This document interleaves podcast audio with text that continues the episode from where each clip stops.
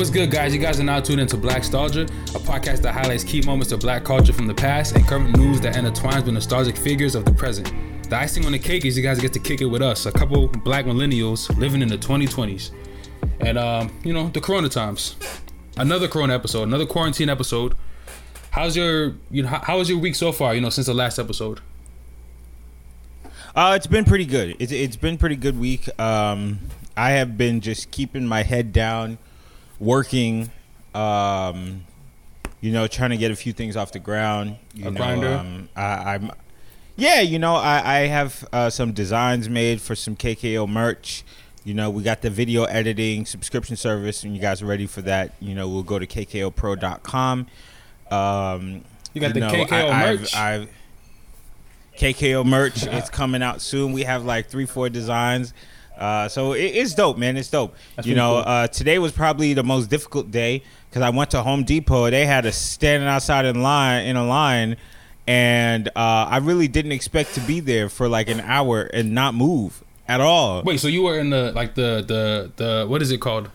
The social distancing line outside for an hour? Yeah, yeah, for an hour, and it's crazy because I only wanted one thing. I only wanted to refill my Air Wick home smell gooder thing, and That's not uh, worth it. That is not worth the hour wait. Oh no, I was like there I was like, let me not check my watch to see how long I've been out here. Once I checked, boy, I jumped right back in the car, went to Ralph's. I was in and out in five minutes. So, so time out. Wait, so you waited an hour and still left? Like, did you?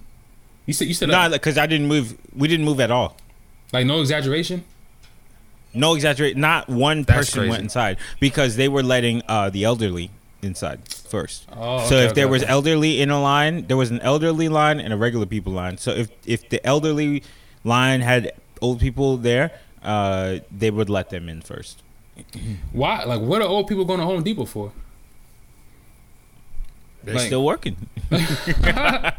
That's crazy. I come to realize I was standing right next to a bunch of people, and this guy was he was like right next to another dude, and he was like, "Hey, are you Bob?" And the guy, you know, had his mask on, so he was like, "Uh, yeah." And he was like, "We worked on Black Panther together," and they were like set builders. That's and, crazy. uh, yeah, and then the other guy was like, "Oh yeah, remember when we worked on Pirates of the Caribbean?" I was like, "Damn," you know. And they were like, "Yeah, like fortunately we still have a job because the studios still want us to build stuff." And I was like, "Well, damn." Wait. like I hope I'm not spilling any beans right now, but yeah, those guys are still working. How, how much do they get paid? Like, how much does a set builder get paid? I Is don't it- know. is that a- could Is it like a nice salary? Is it cool? Is it like what? You know, I'm sure. Okay, somebody somebody on production one time told me that they make on average 90, 95 k a year, um, but they have to work these mega long hours. Um, and and there's it, it- it's a gradual build. Like you don't just jump in and then make that much. I do know you can make over a hundred thousand, um, and then there are people who go long periods of time without working. You know, because it is like a movie, and then once it's done, Okay, true. you're done. And Wait, so they would get you know that? get they, they would get that price for like let, let's say like what a movie set. Let's say six months, or how long does it last? How, how long are they shooting for?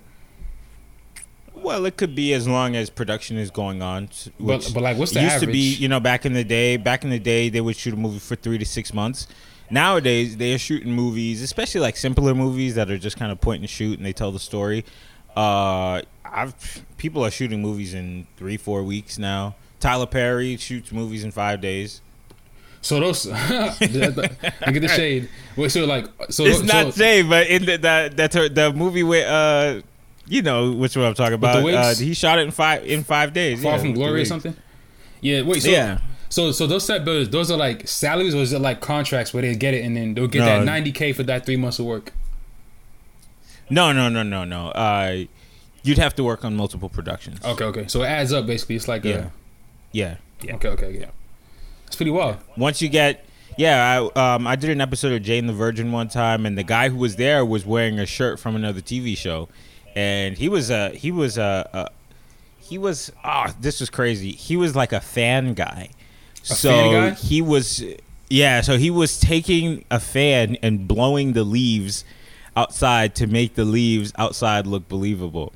and uh, that was his job. Like he was Wait, so- and he was wearing a shirt from another show, and I was like, "Did you work on that show?" He was like, "Oh yeah, but my friend, it's always a friend. My friend told me uh, Jane the Virgin needs this guy, so I came over here, and you know." Wait, I wonder like how, who's who's there to critique him on the job? Like, how do you know if he's actually doing a good job blowing these leaves?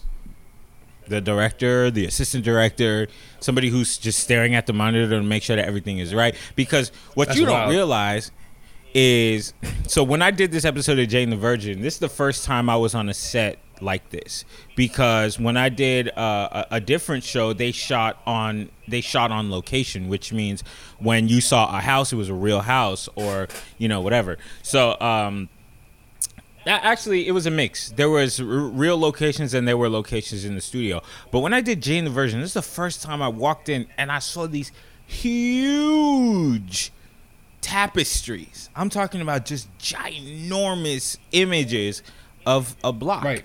or a street. And then they just roll it like a curtain.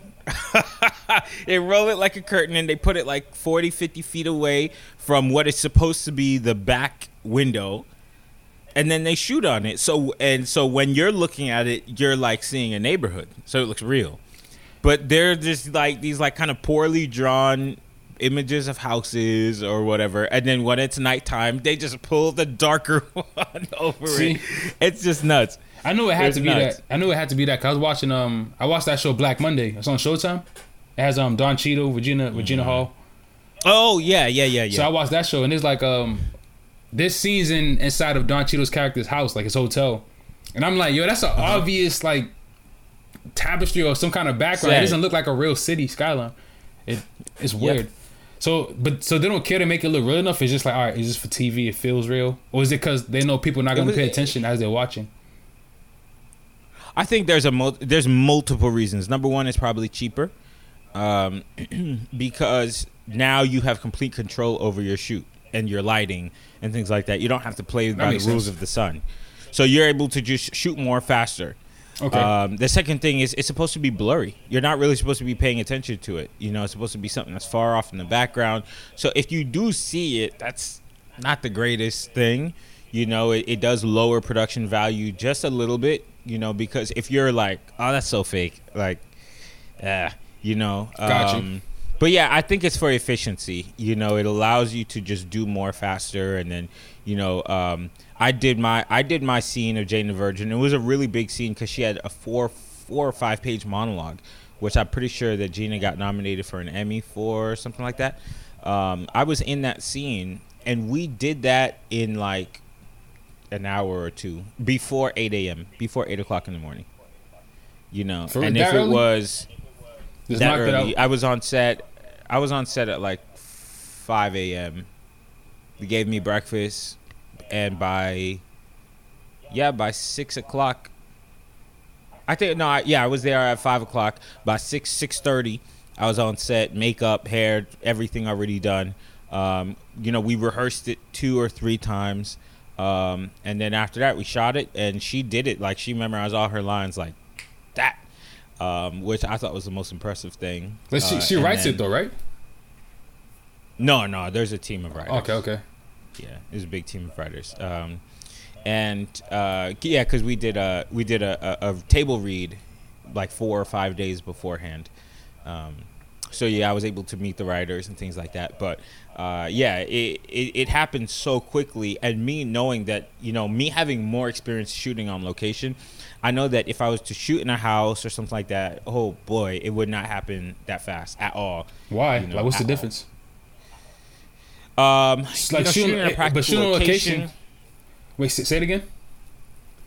Uh, well, a the sun is gonna move, Okay. so that means that like let's say we're shooting on a single camera, which uh, over there because they have a consistent lighting setup, every angle is kind of prepared for to shoot. You know, but let's say I'm shooting, we're shooting this tabletop conversation that we have right now, and we are only shooting on one camera because the location only allows for us to shoot, you know, uh, with one op. I would have to shoot you uh, and then by your third take, maybe the sun would shift, so we might have to relight you, just kind of fiddle with it a little bit, you know. And then after that, we'd have to reset change everything, push things forward or backwards, uh, change the lighting setup so that you're prepared. But when you're shooting on these sets, everything is kind of built a little bit wider than they need to be. Um, everything is pretty adequately lit from above. So whenever they're ready to just flip around, they're just like, okay, cool, let's just flip, boom, record, and then Gotcha. we're out of there. So, you know, what would take four to six hours at a practical location, um, you know, it, it goes by so quickly on a Cause, set. got you. So it's because it's a, like a controlled environment. Yeah, Got you, got you, got you. Well, shit. Look at Kelby with the gems, man. You like you giving some behind the scenes stuff for like some some movie stuff that people like don't even know or don't even think about. Hey, They might think Yeah, they might think it's like a real place, but it's like a set that's just built and it's like a yep, that's wild. yep. Well, Yep. shit. Let's jump into. Sometimes it is, but Wait, most of the time it's not. This lag is so No, bad. go ahead. Sometimes it's what? I hear you. This is Uh, sometimes it is. Sometimes it's not. Dang man, these quarantine episodes is wild. All right, man, let's jump. Let's re- jump right into the episode. R.I.P. to Ahmaud Arbery. I'm not sure if I'm saying his name right, but Ahmaud Arbery. Have you? Did you hear about that? About the story? Uh, jog the jogger. Yeah, it happened in Georgia. Yeah, I heard about it. Sad story. Pretty horrible. I, the, the most shocking thing for me, of course, like the whole thing is shocking in itself, but the fact that it wasn't spoken about until the video came out. Like the authorities had the tape, they had the footage, but nothing happened until it was leaked. So that's my like that's that's super weird to me because it reminded me of the con- this conversation that we had. Like, what do you think about it? Do you think it's like a a black issue, or do you think it's like a just a people who are in power who are inadequate who shouldn't have power? And t- like not I'm- not, not the people who did it, but in terms of like the police, like those people have power and nothing happened regardless of them having the tape. I didn't know. I didn't know all these things. I saw the video. That's it. And from the video, I just heard, "Oh, this is racism." That's all I know. So you're telling me that uh, the so the incident happened. The cops had the video. I'm not sure who was shooting it, but uh, the cops had the video. And then what happened? The guys didn't get arrested, or Yeah, they didn't get arrested. Nothing happened. So now I think today there's like a, a protest outside of the I forgot it might be like a council office or something in Georgia, but a protest is you know just brewing outside the office to like bring justice towards this. Cause nothing happened. The guys are still free. The guys are still like just chilling.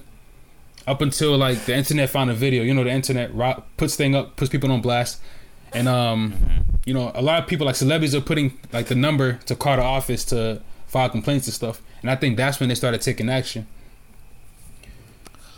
Ah, um, I, I yeah, I didn't know about this um, part. I just, I like I said, I saw the video and I just heard this racism, and I was a little conflicted about just making that statement because in my, in my eyes, a lot of things that happen uh, on like a, a street level or something like that, people like somebody told me like those if something was happening between the guys who killed him and him, uh, the guy should have just called the police and just they would have had it handled. And it, it just made me think like, well, not everything is police. Like every not not everybody runs to the police, you know. Right. Um, but now that you're saying that they had the footage, they knew about it, and nobody got arrested, or I don't know if there was no investigation going on or whatever. That's a different story. Um, shoot, I don't know. I don't know. It, it's just like one. Of, it's just something that's we've heard a story we've heard before. You know, I don't know. It's pretty horrible. Like it's like it's like a damn cycle. But let's slide on to the. I just want to start that one off to pay our respects to Ahmaud Arbery. Hopefully, I'm saying his name right. Mm-hmm. And um, you know, rest in peace to him. Condolences to his family. Mm-hmm. And Right. I mean, to me, I don't know. It just feels like a race thing, especially given that it's the South. So I think that's you know that mm-hmm. that being a contextual clue to it, and the two guys, the two people being white people, I think that just amplifies it, and that's just it's unnecessary, especially at this time. Like coronavirus, like I 2020 did hear already. one more thing. Go ahead. I did hear they they said something like it was he the, the guy was like attacking them or something like that.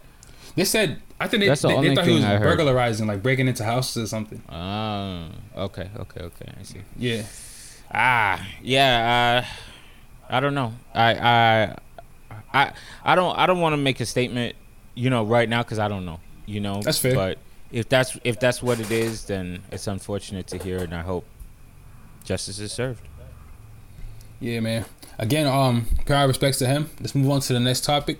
I mean, not him. Just I'm gonna get. I'm gonna say his name just to be respectful. Ahmaud. Um, paying our respects to him. And moving on to the next topic. More quarantine. Like, all right. So class of 2020. I, I was when I saw this story, I was thinking like, you know what? Is this something for class of 2020 to stunt with, or is it pathetic in a way? Not pathetic, but kind of sad in a way. So basically, Barack Obama is giving, he's delivering the televised commencement address for the high school class of 2020, and it's going to be an hour long event. It's going to have celebrities like LeBron.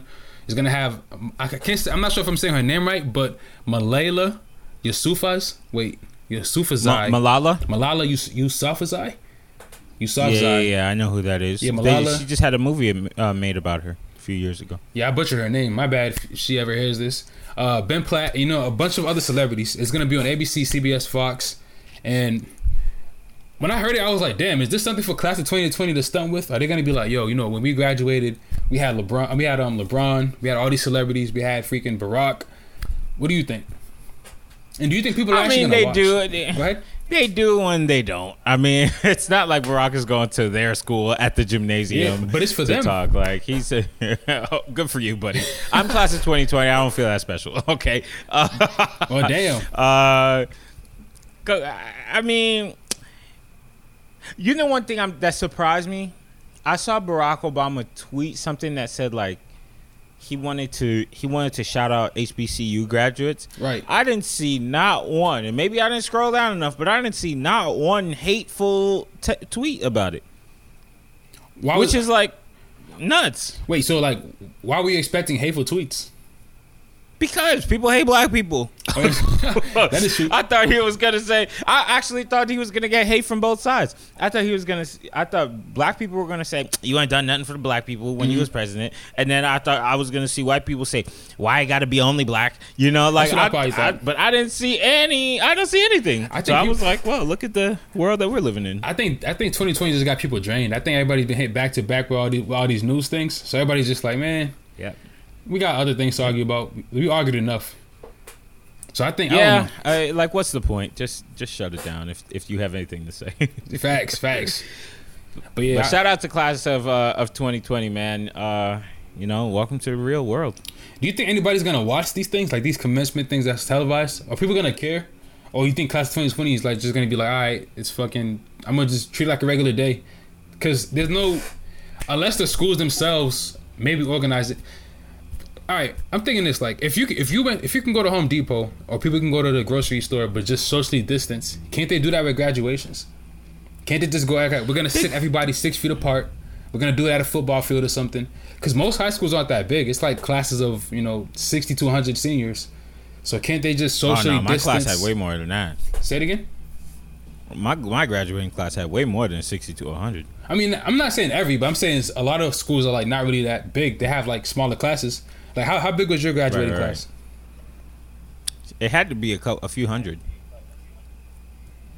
A few hundred? That's a big ass school. Yeah. A big ass high school. Yeah.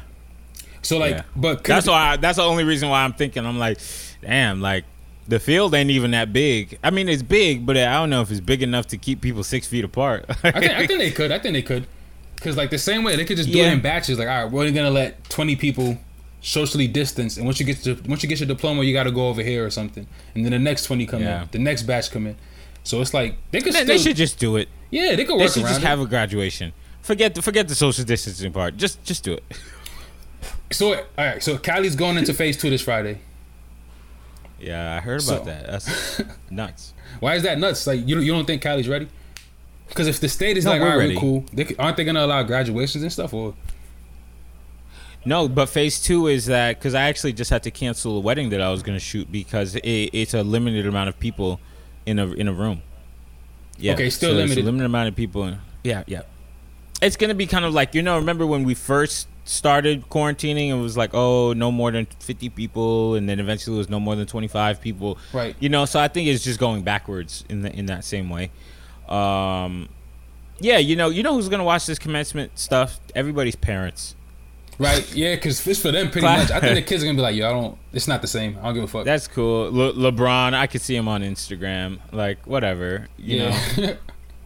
It's the same thing. You're But I watching do, them through a I screen. I do feel for them a little bit. Yeah, I, I, I feel for them just a little tiny bit. You know, Just a little bit. I feel for them a Um, lot because I know that senior year is supposed to be the turn up year. That's the year you go all out, and a lot of kids don't get to go all out. But then again, they'll do it freshman year of college, college? I guess. it's just not the same, man. It's just not the same. Not the same, yeah. It's not the same. That sucks for them. That sucks for them. Like I even feel a little bit because like I was supposed to graduate uh, May 16, and my mom is the person who was the most like Excited. excited about it. Uh, yeah, throwing a party. You know how Haitian moms do it. You know, you get a degree. It's a, it's a, it's a worldwide celebration. And just to hear her calling me to say like she's canceling the, the locations, you know, uh, near the graduation place, it's just like I know it hurts her. Cause to me, I'm just like, all right, you know, we don't have we don't have it. but you know, she she just wanted that experience to see. So See, if I was you, the, That's what it the, if I was you, the main thing I'd be hurt about is the food. Missing out on the food. I'm pretty sure she would have cooked something up or at Yep. least brought food or something. There's some good Haitian she eats. definitely was Say it again. Oh yeah, she was she was gonna buy some. She was gonna pay a Haitian caterer. Yeah, man. That's, It's a that's good eats right there, man. Messed up. Especially out here, cause like Yeah, it's a sad common. It's a sad time.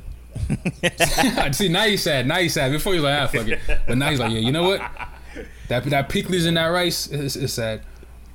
M- We'll have other we'll topic, have though. other other Oh, times. We'll have other times to turn up. Oh, we'll yeah, have other sure. times to turn up. For sure, for sure, for sure. Yeah. Yeah. I'm, Once we hit our first million, I know you're close, but once I hit my first million, like we'll re- we'll recreate. you're it. already there, man. I know. I know you're at the flop house right now. You're already there. I know you. You got, a whole palace. You got a palace in Sherman Right, Oaks. right, right. Right. I got an unemployment palace. Hey, man, still a palace in Sherman Oaks. I seen it. I heard yeah, about it. right, right. I heard Oh, about in that- it. in Sherman Oaks. Yeah, right. Man, I feel life. it though. Let's see if uh, let's see if some things sell, man. Right, right, right now you're at the podcast house. That's So it. I get it. I see the flex. It smells great in here with my new wicks with my new wick smellers. Of course. not an ad. You over here, fle- you over here flexing with the Chris lineup, so we know the the ra- the waves of I've flourishing. been cut, I've been cutting hair since 15. I've been cutting hair for 15 years, my guy. Yeah, I mean, yeah, you say that, but I know I know what it is. I know you studying. I know the guy, the barber comes through. He gets the hundred dollar lineup, the home cut.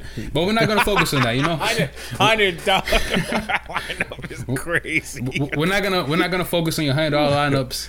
And you know we're gonna move Oh on to the next gosh. topic. That's crazy. I'm Yeah. not a rapper like you. I'm not even a rapper.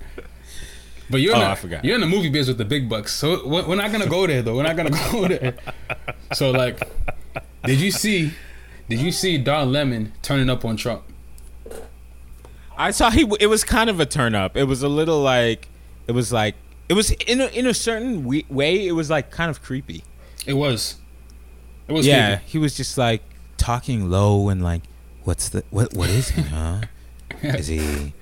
Is he more attractive than you?" I was like, "Bro, like you gotta chill." Like, I think there's some behind the scenes things. Th- There's some behind the scenes Oh, drama. yeah. It gave it gave me like Drake and Kanye vibes. I feel like Trump probably stunned on him. yeah, I feel like Trump probably stunned on him one time, and then Don is holding it like, you know what? I'm gonna get him this time. He this the last straw. He Don took his. Back. I mean, Donald took his girl, man. I think so. It's a battle of Dons. Yeah. There's two Dons, and One one, of them wants to be the real Don. so, That's and then neither one of them is Sean. Sean. Sean Don. Oh, Sean. But see, all right. But all right. Aside from that, one thing, look, one thing I was thinking about, like, all right, this is weird to me only because this is CNN. This is a news network. So, like, how do they allow this to happen on the network? Isn't it supposed to be like unbiased and like it doesn't make sense that they would allow a whole segment for him to just this, even though Let me tell you he's- Even though he's not liked, he's the president of the United States. So, like, a news center, like a news source, gives the okay to just, you know, attack a Let brand. me tell you much. something about uh, CNN. When I was writing essays about like the news, uh, school told me CNN is not a valuable, uh, incredible s- source. Right, right. Yeah, because it's it's kind of biased Right. news. You know, it's it, it's clearly leaning towards you know one one side. And I don't know if I if I showed you that video of uh, the whole drink bleach thing. Did I send that to you? I don't think so. But it was Trump. Okay, I'll send it to you a little bit. Yeah, but it's just like how the news and the media takes things completely out of um you know out of out of control and they take it out of out of context and um you know I, I do think it is kind of weird that you're on a network that pays you to be an analytical personality and you just kind of take advantage of it to put out like your personal uh, feelings against the president. I get a lot of people don't like him, but to be honest with you, like I don't know what Donald Trump said about Barack Obama recently that made him flip out like that. I'm not sure either. Did he say something? Because I feel like Trump talks more about himself than he does about Barack Obama. So it's like, Especially now. I think Yeah, before with the whole like, birth certificate thing, that was probably one thing. But now I haven't heard anything from Trump about Obama. So I don't think so either. But maybe we're just you know we haven't heard of it. But to keep it to keep it hundred, I, I do think it was a little corny of him to do that. And like we get it, people don't like Trump, but I think it's your job as a as a news presenter um, and a news personality to uh, keep how you feel under wraps. That's why I don't like Rachel Maddow because she be pretending a little too much. that's the, that's the thing too. Like going back to what you said is, I had a class that focused on that too. Because for one assignment we had to watch. I forgot. I think it was the presidential debates or something. But we had to watch, like, diff. We have to switch between different news channels to see what the mm-hmm. what the um the titles would read for the same stories. Mm-hmm. So it's like, mm-hmm. don't like the Don Lemon thing just reminded me like, right, why do we? What news sources can we trust? Because we know, for example, Fox News is always gonna ride with Donald Trump. They're gonna spin the narrative one certain way. CNN is gonna spin it one certain way. MSN is gonna spin it a certain way. So it's like, what news sources can you trust? It seems like it's just entertainment and money.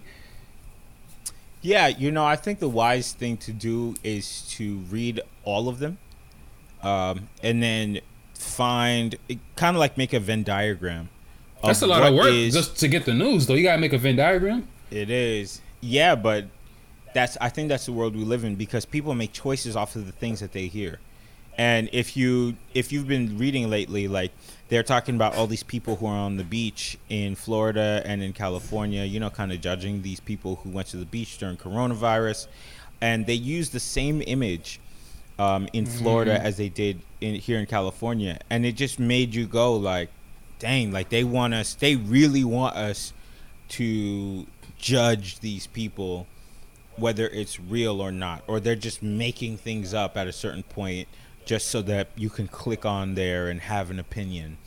Um, so that's why i think like read it don't believe all of it take it with a grain of salt. And anything that and and when i say anything that meets in the middle i, I think like if if you really think about like let's use that donald trump said bleach or uh, drink bleach thing. I think one source is going to say donald trump says drink bleach and then there's going to be another um, source that says Don- donald trump uh, suggests uh, bleach as a tool to uh, cleanse yourself from the coronavirus. Now you're gonna have those two things that essentially say something similar, but then you're gonna have to like unfold them to say like, okay, does he really mean to go gulp bleach, or does he mean like, okay, is this something, and how can I how can I use this? Like, what are the benefits, and why did he say that? Where is he getting that from?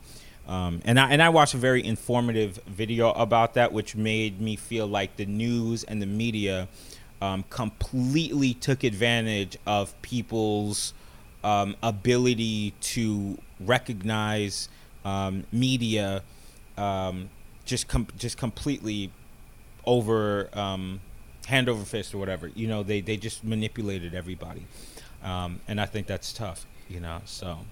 Yeah, I, th- I think I agree with more so like the tail end of what you just said. Like I think well, my conspiracy theorist mind always works when it comes to the news because I feel like they just want to.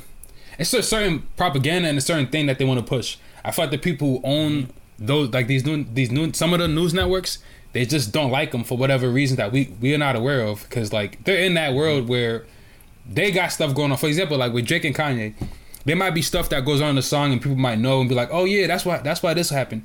But in real life, there's probably other shit that we have no idea about that's going on. but it's like all right, I'm gonna get. I'm gonna hurt you this way. So I feel like with Mm-hmm. with CNN and like Don Lemon, I feel like that's what it is. I don't think it's just more so. I think part of it is definitely the clicks, but I think another part is like all right, whoever owns this network is basically gives them that narrative to push like okay, we're gonna attack Trump in these ways. And then you know shift the social focus to that way because I feel like the drink bleach thing, it wasn't that I don't think it was as deep as the sto- as the media made it. At I- all. he he was obviously all. joking. I don't think Tr- Trump is not an idiot. He's not going to tell people to drink bleach. I think he was joking, and Yeah. they took it as an opportunity to go look another idiot thing he did, and then let's blast this. I'm gonna send you that video, and when you're able to watch it, maybe you can watch it a little bit later. But uh, I'm gonna send you that video that shows you why he said that, and it. I'm, when I say it changed my perspective 100% on just that one statement, and then it made me think even deeper about the news. Like I saw so many headlines of people that just wanted to be clicked mm. and say like, "Oh, Trump said inject Lysol." Like if you're gonna go inject Lysol, Trump is not the real idiot. Right? That's right. Exactly. You know what I mean? But and that's another thing too. People only read the headline, so imagine how many people just read the headline and was like, "What?" and then ran with it. That's what's I don't know. I think that's dangerous. So like, there got to be some implications for that shit.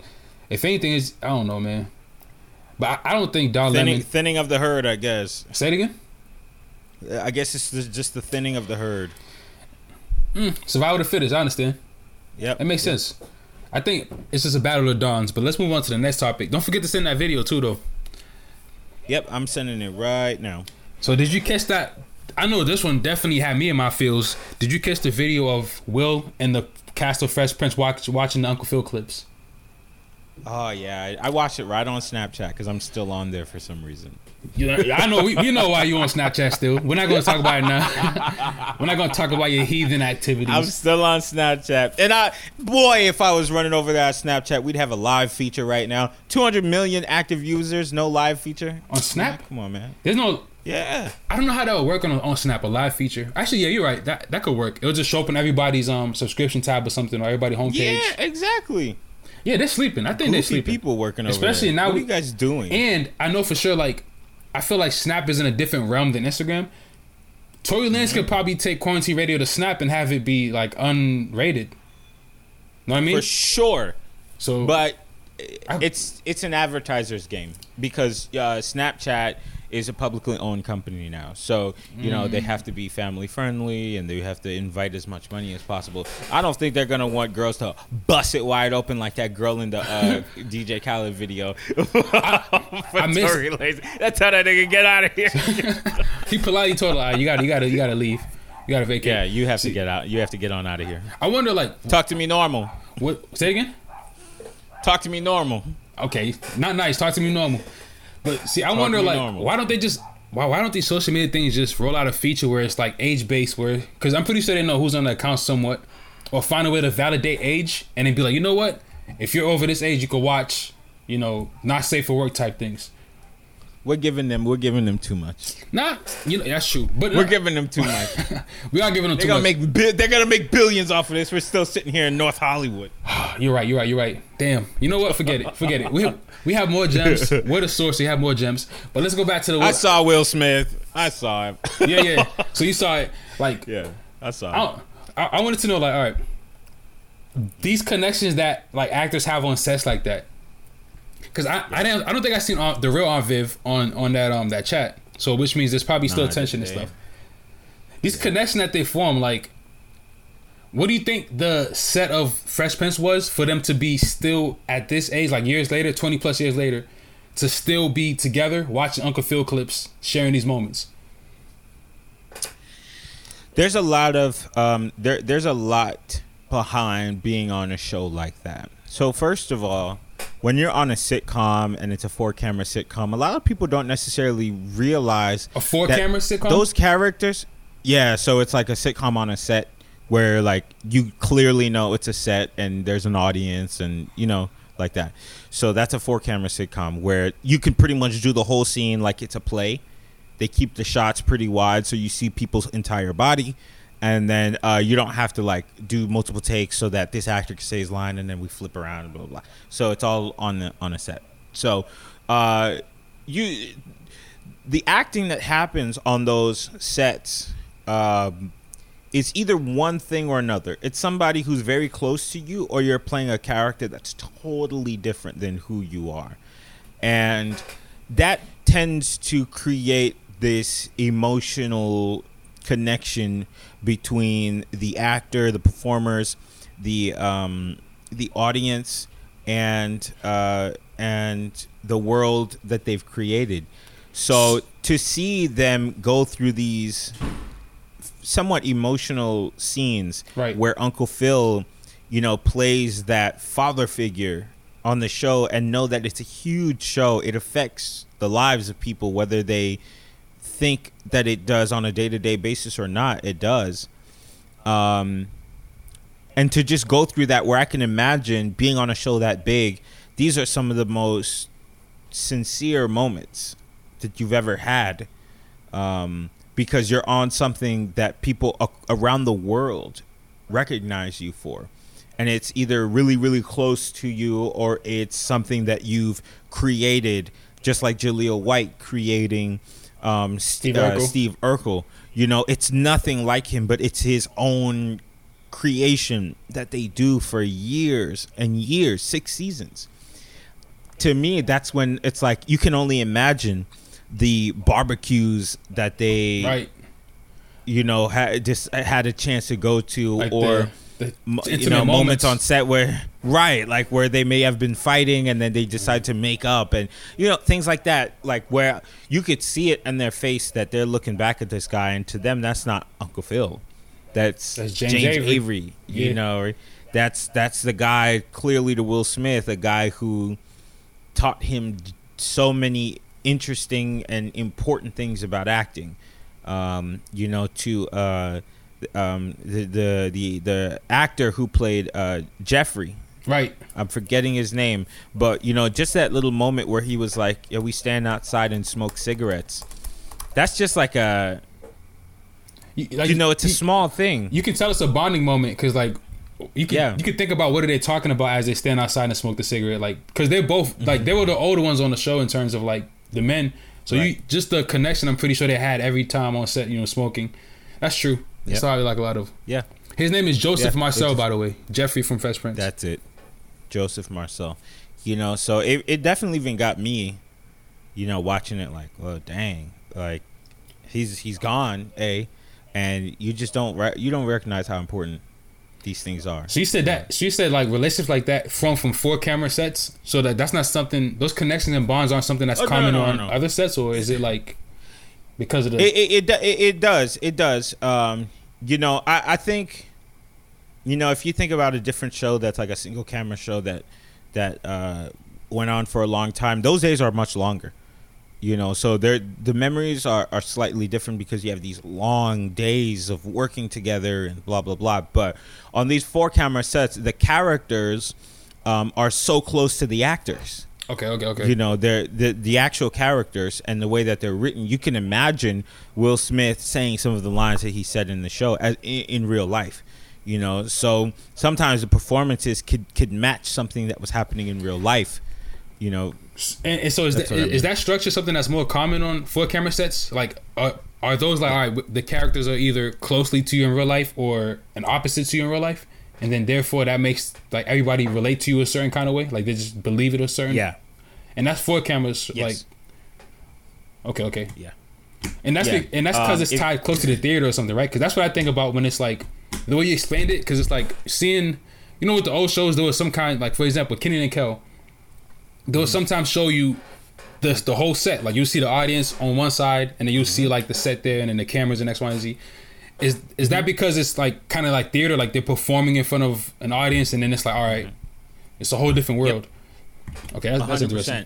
Um, you know they you can see it. You could see the format, um, just just widely open. Think about Kenan and Kel. Their real names are Kenan and Kel. You know, Right. First Oh, yeah, of. Bel Air. His name is really Will Smith. Will. The Jamie Foxx show is really Jamie. Jamie, Foxx. Martin true, is really Martin. So Okay, you yeah, know that that. And, and it goes to show like those those shows would get these huge orders of like 22 or 24 episodes a season where those writers like they need to just you know every single week and just get something out there um, so you know things that relate mostly to the characters. Uh, something that's not too hard for actors to jump into week in and week out. Um, is is the best because if it's something that's emotionally draining all the time, something that you know takes you to this like evil dark place, the actor's not going to want to do that for seven years. Right, right. You know what I mean? It, it has to be something that's rather similar to who you are in real life, and then after that, it, it's it's pretty simple for you to just kind of say the lines, and then it means something to you. That's why those moments where like, why doesn't he want me, are so massive on shows like that because you're not seeing very much like acting skill you know you're not you're not seeing i mean you're seeing technical skill because working on a set like that you do need to hit your marks and you know you need you know stuff like that. But as far as like acting goes you're not seeing a bunch of like very deep moments. You know a lot of times the, the moments are coming from just the genius of the writers.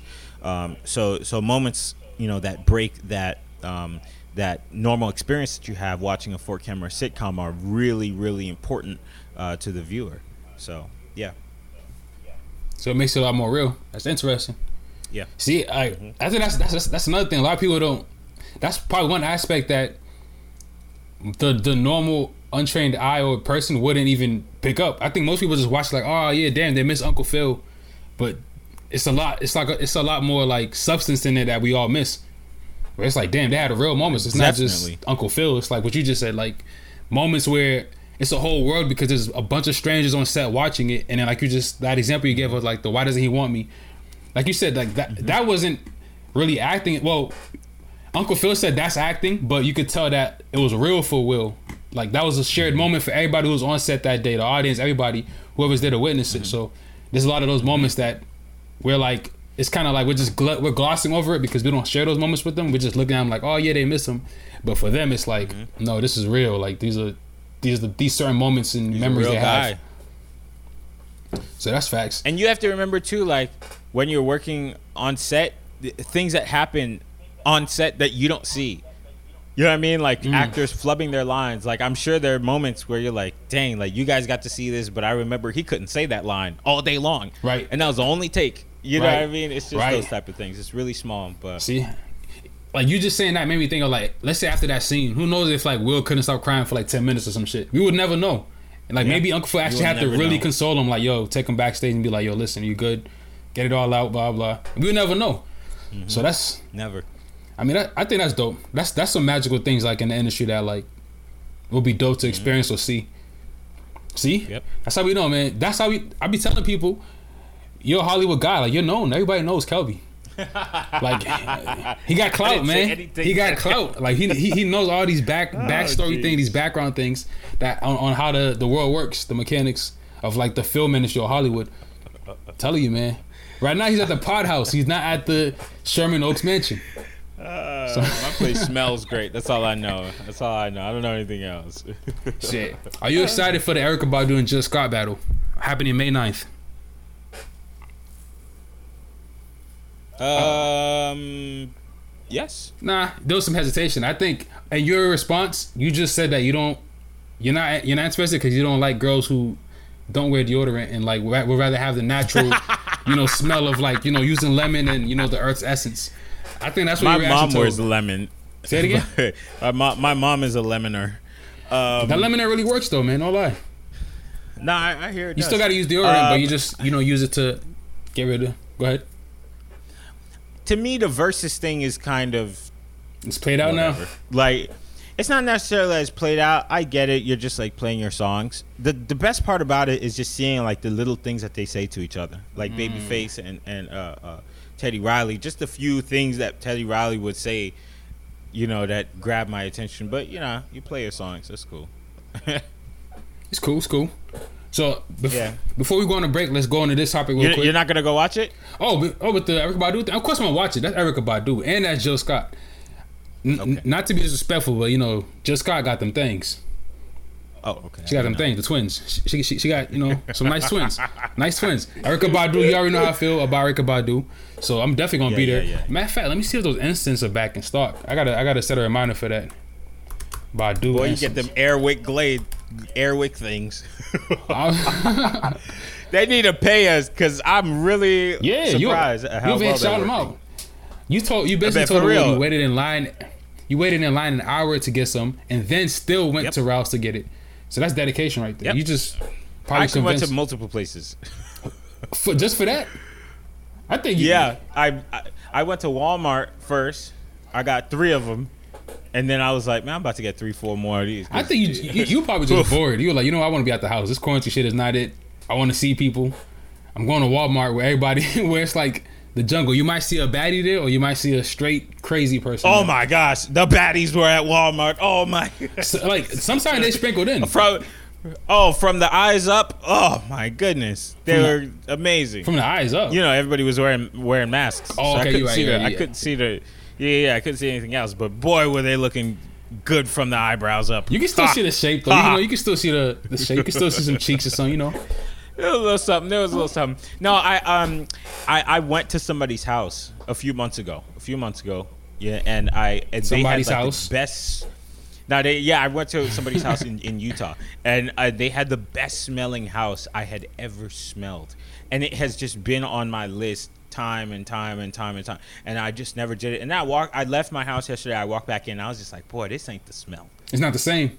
You know, yeah, it's not the same, and it's not the smell. It's not the right smell. I don't know if you know about smells, Lewis, but when it when the world opens back up again, and you want to invite people over to your place, the smell, what that does, mm. changes the mood. Oh yeah, it changes facts. everything. Big facts. It's it's, So- it's probably one of those subconscious things you walk in and you're just like, oh okay. So I understand. So yeah, basically, you. We're opening up on Friday again. Give me the smells. see, look at this. See, you're giving little hints of how you ex- like how you're gonna heighten your already heightened ways of finessing women. Now you got I didn't say that. Now you so now you got this whole in place now. See, I understand. So so, so it's levels now. Basically, you're saying you I moving up levels. I didn't say so as that. soon as soon as they walk in, panties all. fall. What you're saying? I didn't say that. Let's go to break. They're break. gonna walk in, their nose is like, oh, automatic panties fell. Like, what happened? Ah, I see what happened. I see what happened. I didn't I see. it. I I see what say it is. Okay, slick man, slick man, dropping gems. I see. Don't don't ever say Kobe and teach y'all nothing, man. That's that's some game right there. Have your house nice and scented, invite the shorty over, and it's faster. Got it. I didn't say any of that, but two men, three things that you got to worry about. The way your four things: the way your house smells, the way your car smells, the way you smell, Mm, okay, and that's and first. the way your nails look. first, you say your nails. Yeah. The nails. Whenever I get the nails right, I don't I don't know what it does to to women, but people. They will be like, "Dang, you're clean. You're a clean guy." Right, Boy, do I know that's a lie. But they're like, "Yo, your nails are nice." You Right. know, and it gives that perception. Just like your mom That's used to say, people when you walk into a room, people look at your shoes. Nowadays, people look at your nails. That's 100 percent facts because like I know on Twitter they go crazy um they go crazy for Lakeith Stanfield, and I remember seeing this video of him. He was like you know he was being himself, you know his his whole eccentric self. He had his rings and stuff on, and then the comments were girls saying that he was fine up until he put his hands up and they saw the nails, and I was like, oh, that's Yep. important. That's important. Yep. It's So, important. You know, so once I get my bag right like Kelby, I'm gonna start seeing. I'm gonna start getting manicures then, because we can't all get manicures like Kelby. Fresh lineups and manicures, I got it. your own house. Fresh lineups and That's manicures, and the sit. See, this guy's a smooth man, smooth man. I'm picking up gems. Fresh lineup, manicures, I and say- the scent, the I scented didn't say house. any of that. Got it. I'm picking up gems, say- taking notes, taking notes. Yeah. But we are about to take a quick break though. So hopefully when we come back from the break, Kelby got more, you know, more gems to share. Cause you just gave us what three, four good ones. So once we get that, hopefully you got some more gems to share. We got a couple more topics to run through, and then we also got petty, Yep. petty time where you know Kelly's gonna turn up even more, as if he was gonna be more petty throughout the episode. So you know, once we come back, we're gonna hit you guys with that. What's good, guys? As promised, we're back with some more topics. Did you see LeBron unveiling the new Space Jam logo? Space Jam, a new legacy, the new logo and title. I I didn't see it, but I heard about it. I heard about it. What do you think? Because I didn't grow up watching Space Jam. I've never seen it. That's one of my favorite um animated movies. I'm I'm excited for it. And like I first like when I first heard that he was gonna be doing it, I think like the story came out like what like two three years ago or some shit, maybe late, maybe earlier than that.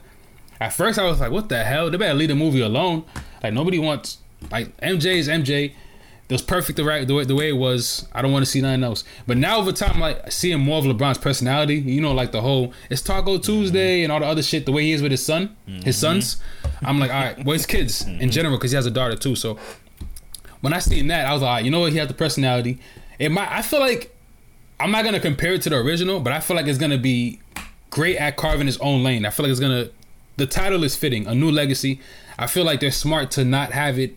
You know, I feel like they're gonna stray away from what it was before, which is a smart thing, because it could never touch the MJ version, and it shouldn't. It got to be a LeBron version. So I feel like it's perfect for this time because LeBron got a different swag than MJ.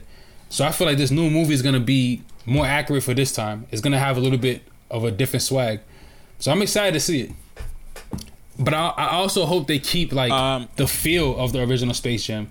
It would be dope to see like some of the original cast come through too, like Bill Murray be there, and um I forgot the guy who played um Stan. like you know, hopefully there's a cameo at least where it's like the OGs come through a little bit and it's like oh shit, you know what I mean?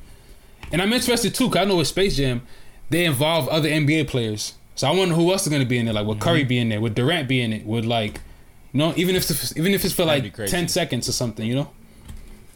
It should be cool to see Now, what, I- what I- kind of energy it has. I, I I've seen just a few different bits of the original Space Jam. I, I don't think it was all that great what I saw. Um, I never saw the whole movie, so I can't really say that. but Disrespectful. I do think it's Disrespect. How you gonna dis- disrespect black mo- black movies like this? No, I'm joking. Go ahead. is it black movies? Or I call it it- just a movie with black people. I call it a black movie only because there's a lot of black people in it, especially for that time. There's a lot of black people. Most of the cast is black. So I was like, you know, it's a black movie. All right, But and the whole- the whole energy and the vibe is Um, black, man. It's hip hop. It's hip hop culture. It's a black movie, man. I don't care what nobody says. It's a black movie. That's it, it's a movie, Um, but it's black movie. But go ahead. I, uh, I I I guess I'll, I'll watch it. I've been watching some animated movies um, lately, so um, we could talk about that in a little bit. But you know, when we talk about what I guess what things people should be watching right now, um, but yeah, I guess I, I guess I would want to see it because it, it, he is the MJ of this time, um, of this era. But uh, I don't know. It didn't really excite me that much, to be honest with you. That's fair. That's fair. But It's it is wise. So there's a rule. In, there's a rule in Hollywood. If it's great, if it was great once, you have to make it for a new generation. So, um, you know, it, this generation maybe they won't be as excited because you know. Uh, uh, animation and and live action is not something that wows people anymore, but I, I don't think so. I think animation and live action still wows people, depending on what it is. And I feel like for this, it's definitely going to. O- Only thing that makes me like when, when you saying that makes me question it is like, all right, I know for this generation, do they even care about Looney Tunes? Do they care about Bugs Bunny and everybody else? I know before it was different. no. So I wonder if they're gonna be like, don't. say it again. if they did Space Jams with Rick and Morty, then it would sell. But I think Looney Tunes because we grew up with Looney Tunes. I grew up watching uh, uh, Tweety Bird and uh, um, you know all the cast of Looney love Looney Tunes. So it was normal and natural for us because they integrated two things that were popular at the same time.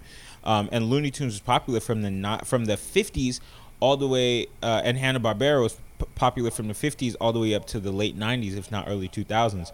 Nowadays, these kids don't watch Ta- the Tasmanian Devil and That's all that true. stuff. They don't care about that. But do you think like this would be a way for them to begin to care? Because again, this is LeBron. You know what I mean? So I feel like a lot of the cultural coolness is just gonna drive people to want to see it anyways. And then eventually they're gonna fall in love with the characters as they're watching. Like, oh snap, I love, I like Bugs. It might be kids who never even cared to pay attention, but now they're gonna be like, oh snap, I like Bugs, or I like Lola, I like Tweety, you know, I like Daffy Duck. I feel like I don't know. I feel like it's gonna smash. I feel like it's gonna hit. I feel like it's gonna hit, man. I feel like it's gonna take off. And what you just said right now too, it makes sense. Like I didn't even think about it, but when you said like, you said um, if it's like a great film or something great, you have to remake it for a new generation. It kind of makes sense the way they could like utilize how the NBA, like the, the trajectory. It feels like every generation when there's a new leading, you know, person, that might be the thing where it's like, all right, they get a Looney Tunes movie where it's like, I feel like if they do it right with LeBron, they could that could be something that happens where it's like every generation of the NBA where it's like a new whether it's Zion next time or whoever, they'll be the one that's partnering up with the Looney Tunes or whatever character they choose to go to. Right. Um, uh, do you think it's gonna be 3D or is it gonna be 2D? So by 2D, you mean like the way the old one was, or by like give example yeah, with 3D? like hand drawn car- cartoon. 3D like- is like Toy Story. Yeah, yeah. I feel like it's gonna be 2D. I feel like if it's 3D, it's messed up. Cause like, who, who wants to see the Looney Tunes in 3D? That's not the Looney Tunes. Looney Tunes is 2D. I feel like they'll mess it up if they try. Like the same, for example, I feel like the, this Lion King would have got more points. I'm pretty sure you know Childish and um Beyonce, their voiceover work was not up to par. You know what I mean? They could have had better voice people. But one thing that caught a lot of like, you know.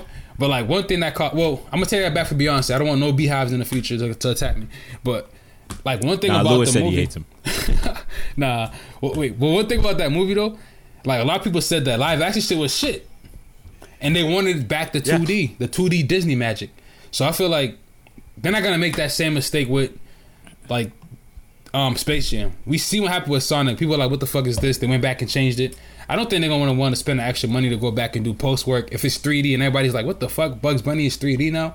Nah, No, no, no. There's a difference. There's a difference. When I say 3D, I don't mean uh, uh, live reimagining like uh, Lion King. I mean, because that's something else. That's Right. like that's something else. it's like Um, CGI I mean more extra like stuff. like that new uh, Sonic the Hedgehog movie. Yeah, You saw? it? I saw that yesterday. Um, it's a cool movie. like it's actually decent. Yeah, something like that. I, I don't think it'll be like that. But like, I wasn't saying like the 3D is the same as the Lion King thing. I was just saying more so like, just the the the effect of seeing Looney Tunes change into something that's not what it was. Like the texture of it, even if it's 3D or CGI, just seeing is gonna be like, ew, this doesn't feel right. You know what I mean? Because like you're used to the 2D Bugs Bunny and the 2D every the 2D characters. I feel like having it be like Sonic, where it's like 3D, will kind of not. It will take away from the magic a little bit. Cause Sonic still felt kind of real. tough thing about that, I think the tough thing about that is that it has to represent the times. It has to represent today, you think so? and there are no more 2D films. Hmm. There are 2D TV shows, but there are no more 2D films. And when So- you're making a film on the level of you know future billionaire LeBron James, I think they're gonna pull out all the stops and make it look as good as possible. But you don't think it'll be like, all right, the technology that advanced, right? You don't think the technology they were using to make the 2D before is advanced as well to where like the 2D is gonna look even better now? Like the textures in X, Y, and Z. It's still gonna be 2D, but it's just gonna be more. It's not gonna feel like the old Space Jam. Because even watching the old Space Jam, I'm like, all right, I see little glitches, I see little this. Wouldn't the technology match today's time and be like, all right, we're gonna give like we could give we could do more with 2D and make it feel like more, you know, up to par, up to today's times. I don't see it, but Dang. if they know. that'd be crazy. that that's what makes me more excited now too, though, just to see what it's gonna look like now. I feel like it's gonna hit. I feel like the, they got the nostalgia crowd for the people who like the old Space Jam, and they got the younger crowd who just love LeBron, so they're gonna watch it. I feel like they're gonna. Mm-hmm. I feel like it's gonna hit, man. It's gonna bring money in. I feel like it's gonna bang, and then they're gonna. I feel like they're gonna sprinkle in other NBA players.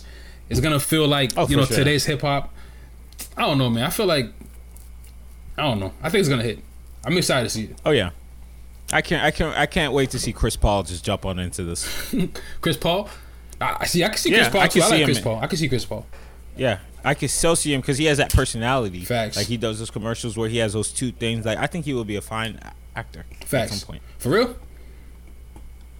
Yeah. Well, yes. Those, those State Farm commercials definitely do show you like a different side of him.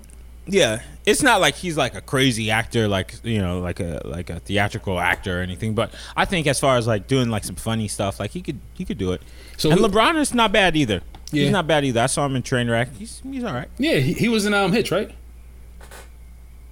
In what? In Hitch, wasn't he like in Hitch? What movie? What movie was LeBron in? No, not Hitch. He was in that um Amy Schumer's movie. Trainwreck. Trainwreck. Trainwreck. Trainwreck. He was in that movie. So like, yeah, I can see LeBron in there. I think he got his acting chops up. My main thing is, all right, who's your money on? Chris Paul or Michael B. Jordan, acting wise. if you if you had a budget, who you getting? Who who would you take? Who would you hire? Let's let's move on. Let's move on. The answer says it all. Uh, the answer says Let's it all. Let's move on. all right. I like I like Michael B. Jordan. All right, so that's it. We're gonna leave it there. He likes Michael B. Jordan. See, I like him. if, if you were famous, that'd be the headline. They asked Kobe, who would he take, Chris Paul or Michael B. Jordan? I like Michael B. Jordan. That's it. He's not, he doesn't choose. Like, good guy, cool guy, cool personality.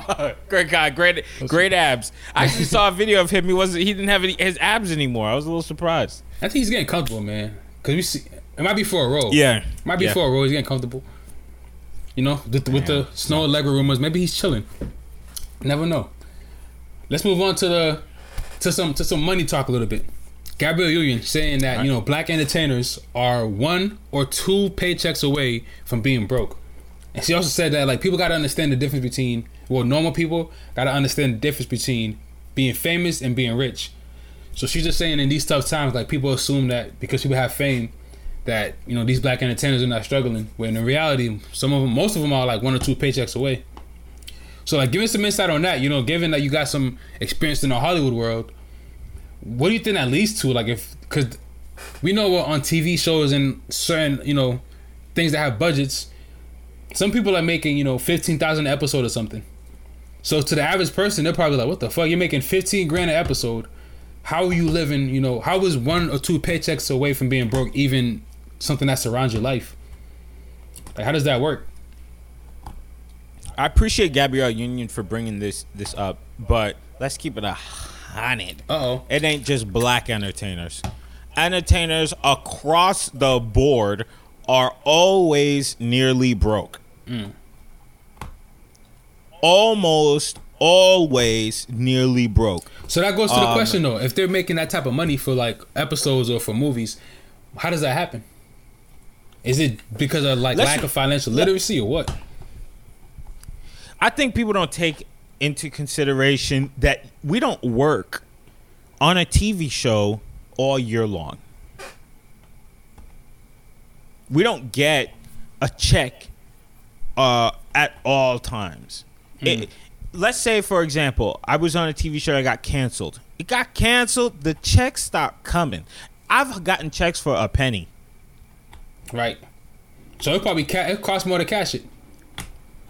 The the reason why actors get paid what they get paid, and it's not always that much. You're not making fifteen thousand dollars per episode. If you're booking a co-star and you are lucky enough to shoot a week, and I mean uh, that's like you're making a thousand dollars. You're making you're making a thousand dollars for the day, three thousand something dollars for the week. Not making 15 grand. And not only that, if you are booking a co-star, that means you probably have an agent. You're, you're paying your agent uh, uh, 20% of that. You may have a manager. You have to pay a manager 15% of that. Uh, and then taxes takes out of that. So out of that $3,000 that you earn for that one week, you're probably going home with, who knows, maybe like $1,700, $1,500. Right, right. And this is after you not booking anything for six months. A year did- sometimes. Would that person that scenario get royalties or anything? Maybe if the show does well. Uh, uh, here's a here's a horror story. I had a friend book a Super Bowl commercial, but the commercial was specifically for and about the Super Bowl. Guess what that means? What does that mean? It's not airing anymore. Okay, so it's not a commercial that lives on past the Super Bowl.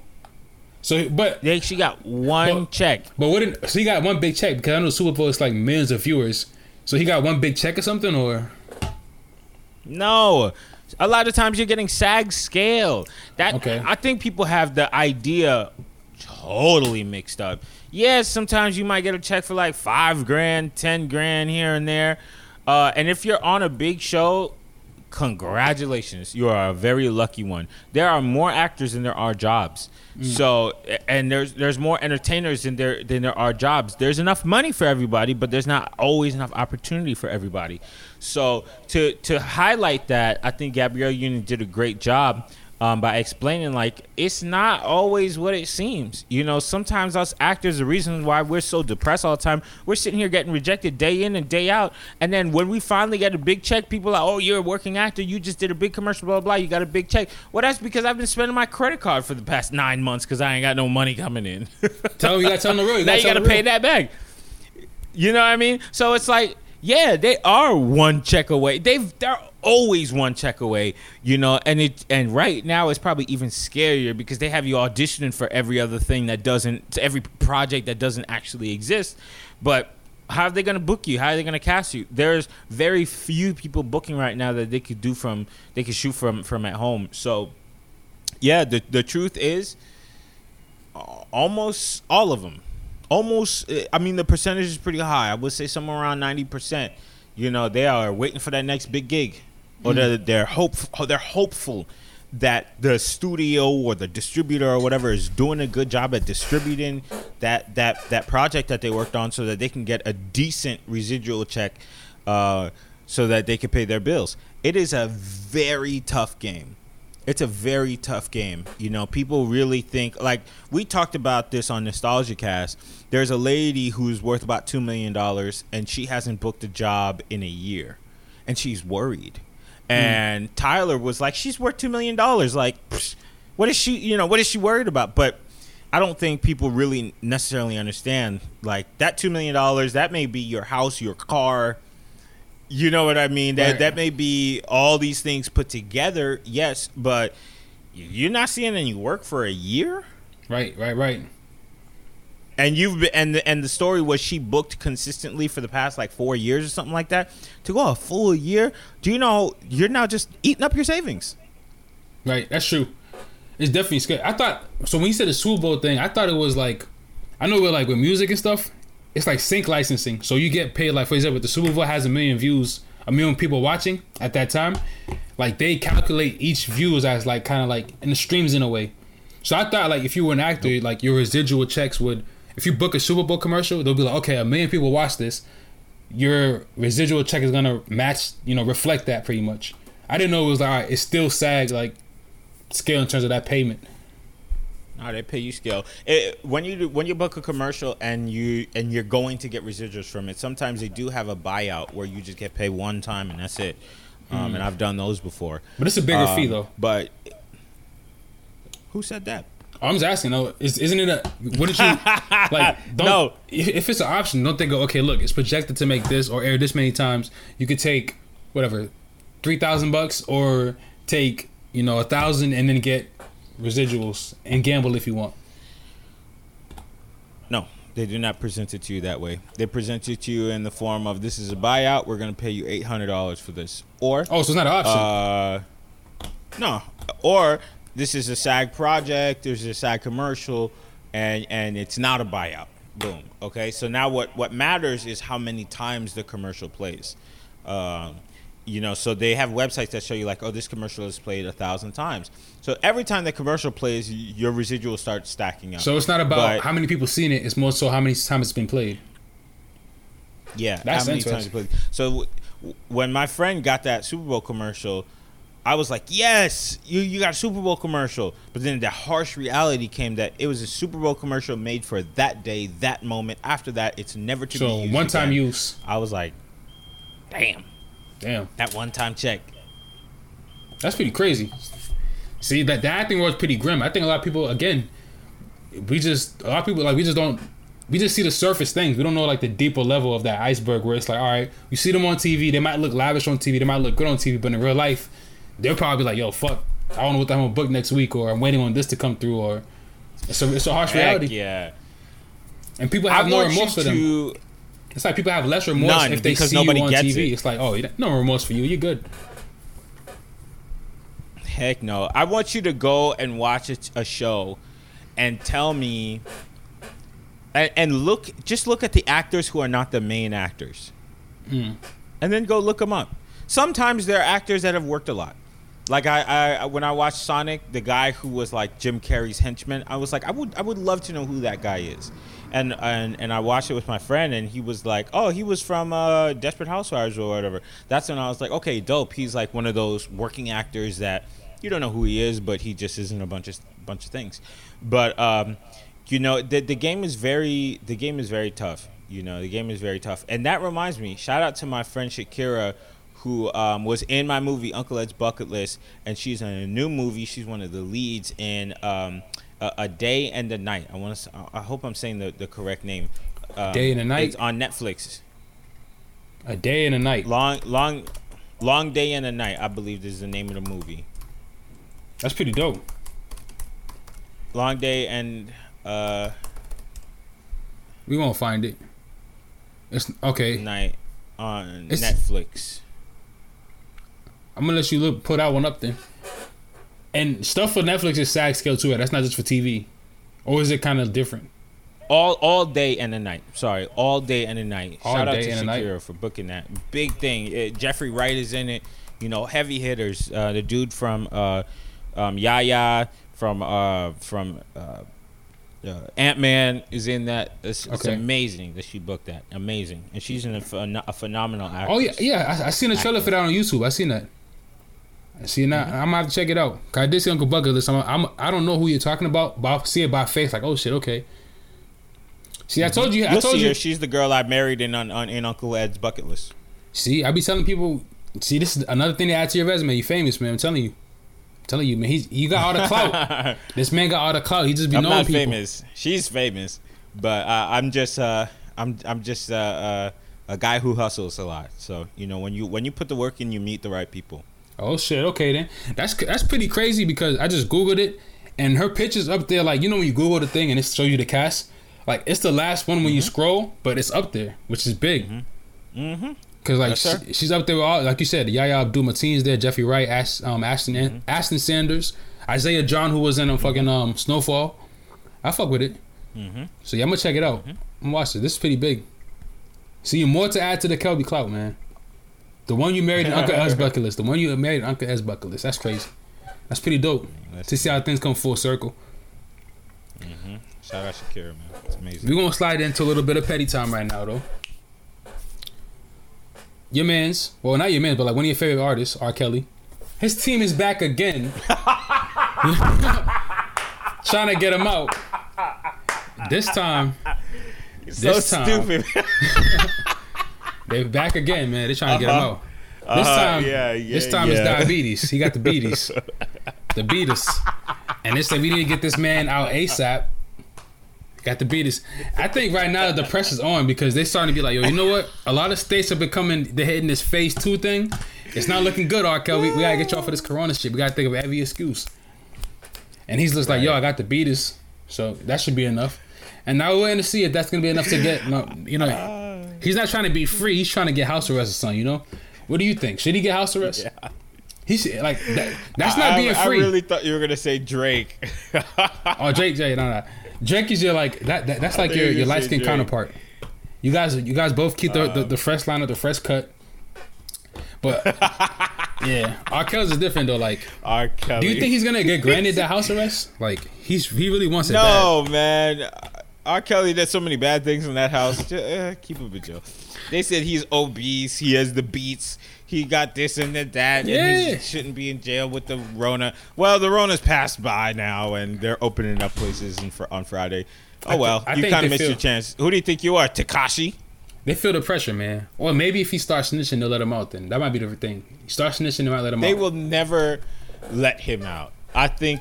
I think his time has come. Uh, you, You, make know, it sound like he's about to die. But sucks sucks for all those girls that had to go through that and to continue hearing his name every other day because he wants to get out of jail. This this today he has a diabetes, tomorrow he got a chip tooth, and Friday he his hair too long. Hey, like I- bro, I get it, but relax. I'm gonna just say, I- if anything, I respect the effort. You know, they're going hard to get him out. They're Yeah. throwing out every reason in the book. I respect the effort, but he's not getting out, man. Leave his ass in there. Yeah. Just leave his ass Yeah. in there. Yeah. Hold on, I'm looking for the okay. You just leave him in there. Another petty time topic. DaBaby, another active arrest warrant. Apparently, he punched his driver in the back of the head. Like he, DaBaby? the baby, DaBaby, the rapper, not Lil Baby, the baby. Oh my gosh. No, a Lil Baby wouldn't do that. so you think, man. so you think. I, I heard he's a I heard he's a real savage, man, a real one. But DaBaby's different. Yeah, DaBaby has like a whole different temper, and I don't know, man. It sucks seeing this. Like a whole. It's like every other month. It's like a whole nother DaBaby thing where it's like, oh, he hit this person, he did this person. He, I think he, he just need to go to therapy. But the story is pretty much like the sprinter van came to pick up him and his boys. They tried to smoke in there. The driver said, "Nah, you can't smoke in here." And then when they got to the destination, the driver said, "All right, it's time to pay up." And basically, like one of them said, "Yo, you're not the boss," and then he punched him in the back of the head. So, yeah, punch him in the back of the head. I I can't wait to hear what he's got to say in a stupid raspy voice. Uh, he made fun of my son. Uh, uh, I, Listen. I'll give anybody five thousand dollars if they come up with the footage. Boy, Listen, you're like Kodak Black. Go sit Oh, down no, no. somewhere. Go sit down somewhere. I'm tired of hearing the things that DaBaby does just so everybody can protect him and say, "Oh, it's not his fault. The guy did the boo boo boo boo." Boy, stop. no, no, it's the women who protect Did- them. learn a the, lesson. The women love DaBaby, so they protect learn them. a lesson. Learn a lesson from Miguel. Miguel sat on a woman's neck from 48 miles away and said, "I'm done. Sorry." Listen, man. What is DaBaby doing? I think he, he got past traumas, you know? He got past traumas. Maybe, maybe that's what it is. Maybe it's like the past traumas are causing them to just react instead of, you know, think and be Past traumas. You're making up excuses for a loser. Listen, Oh. bum. S- calm down. You gotta hope you don't run Stop into DaBaby. punching man. people. You hope you don't run into DaBaby. What's he gonna do? Hit me too? Oh, you just want to check. I, I see what it is. you Sue, I'll you sue want that so settlement fast. check. You want that settlement check. Because I know, I know he'll do it. Maybe I'll just look at him wrong. Hold on. Are, What are- is he doing? Do they tax settlement checks? Or is it like if he, for example, if he hits you and you're like, yo, I need 50k, blah blah, and he's like, you know, I don't deal with it, fuck it, pay him the 50k. Does the government need their percentage, or is it like, yo, that's a you get the Hey, entire we 50k? did that by ourselves. It'll probably get gift taxed. that's horrible. A gift tax.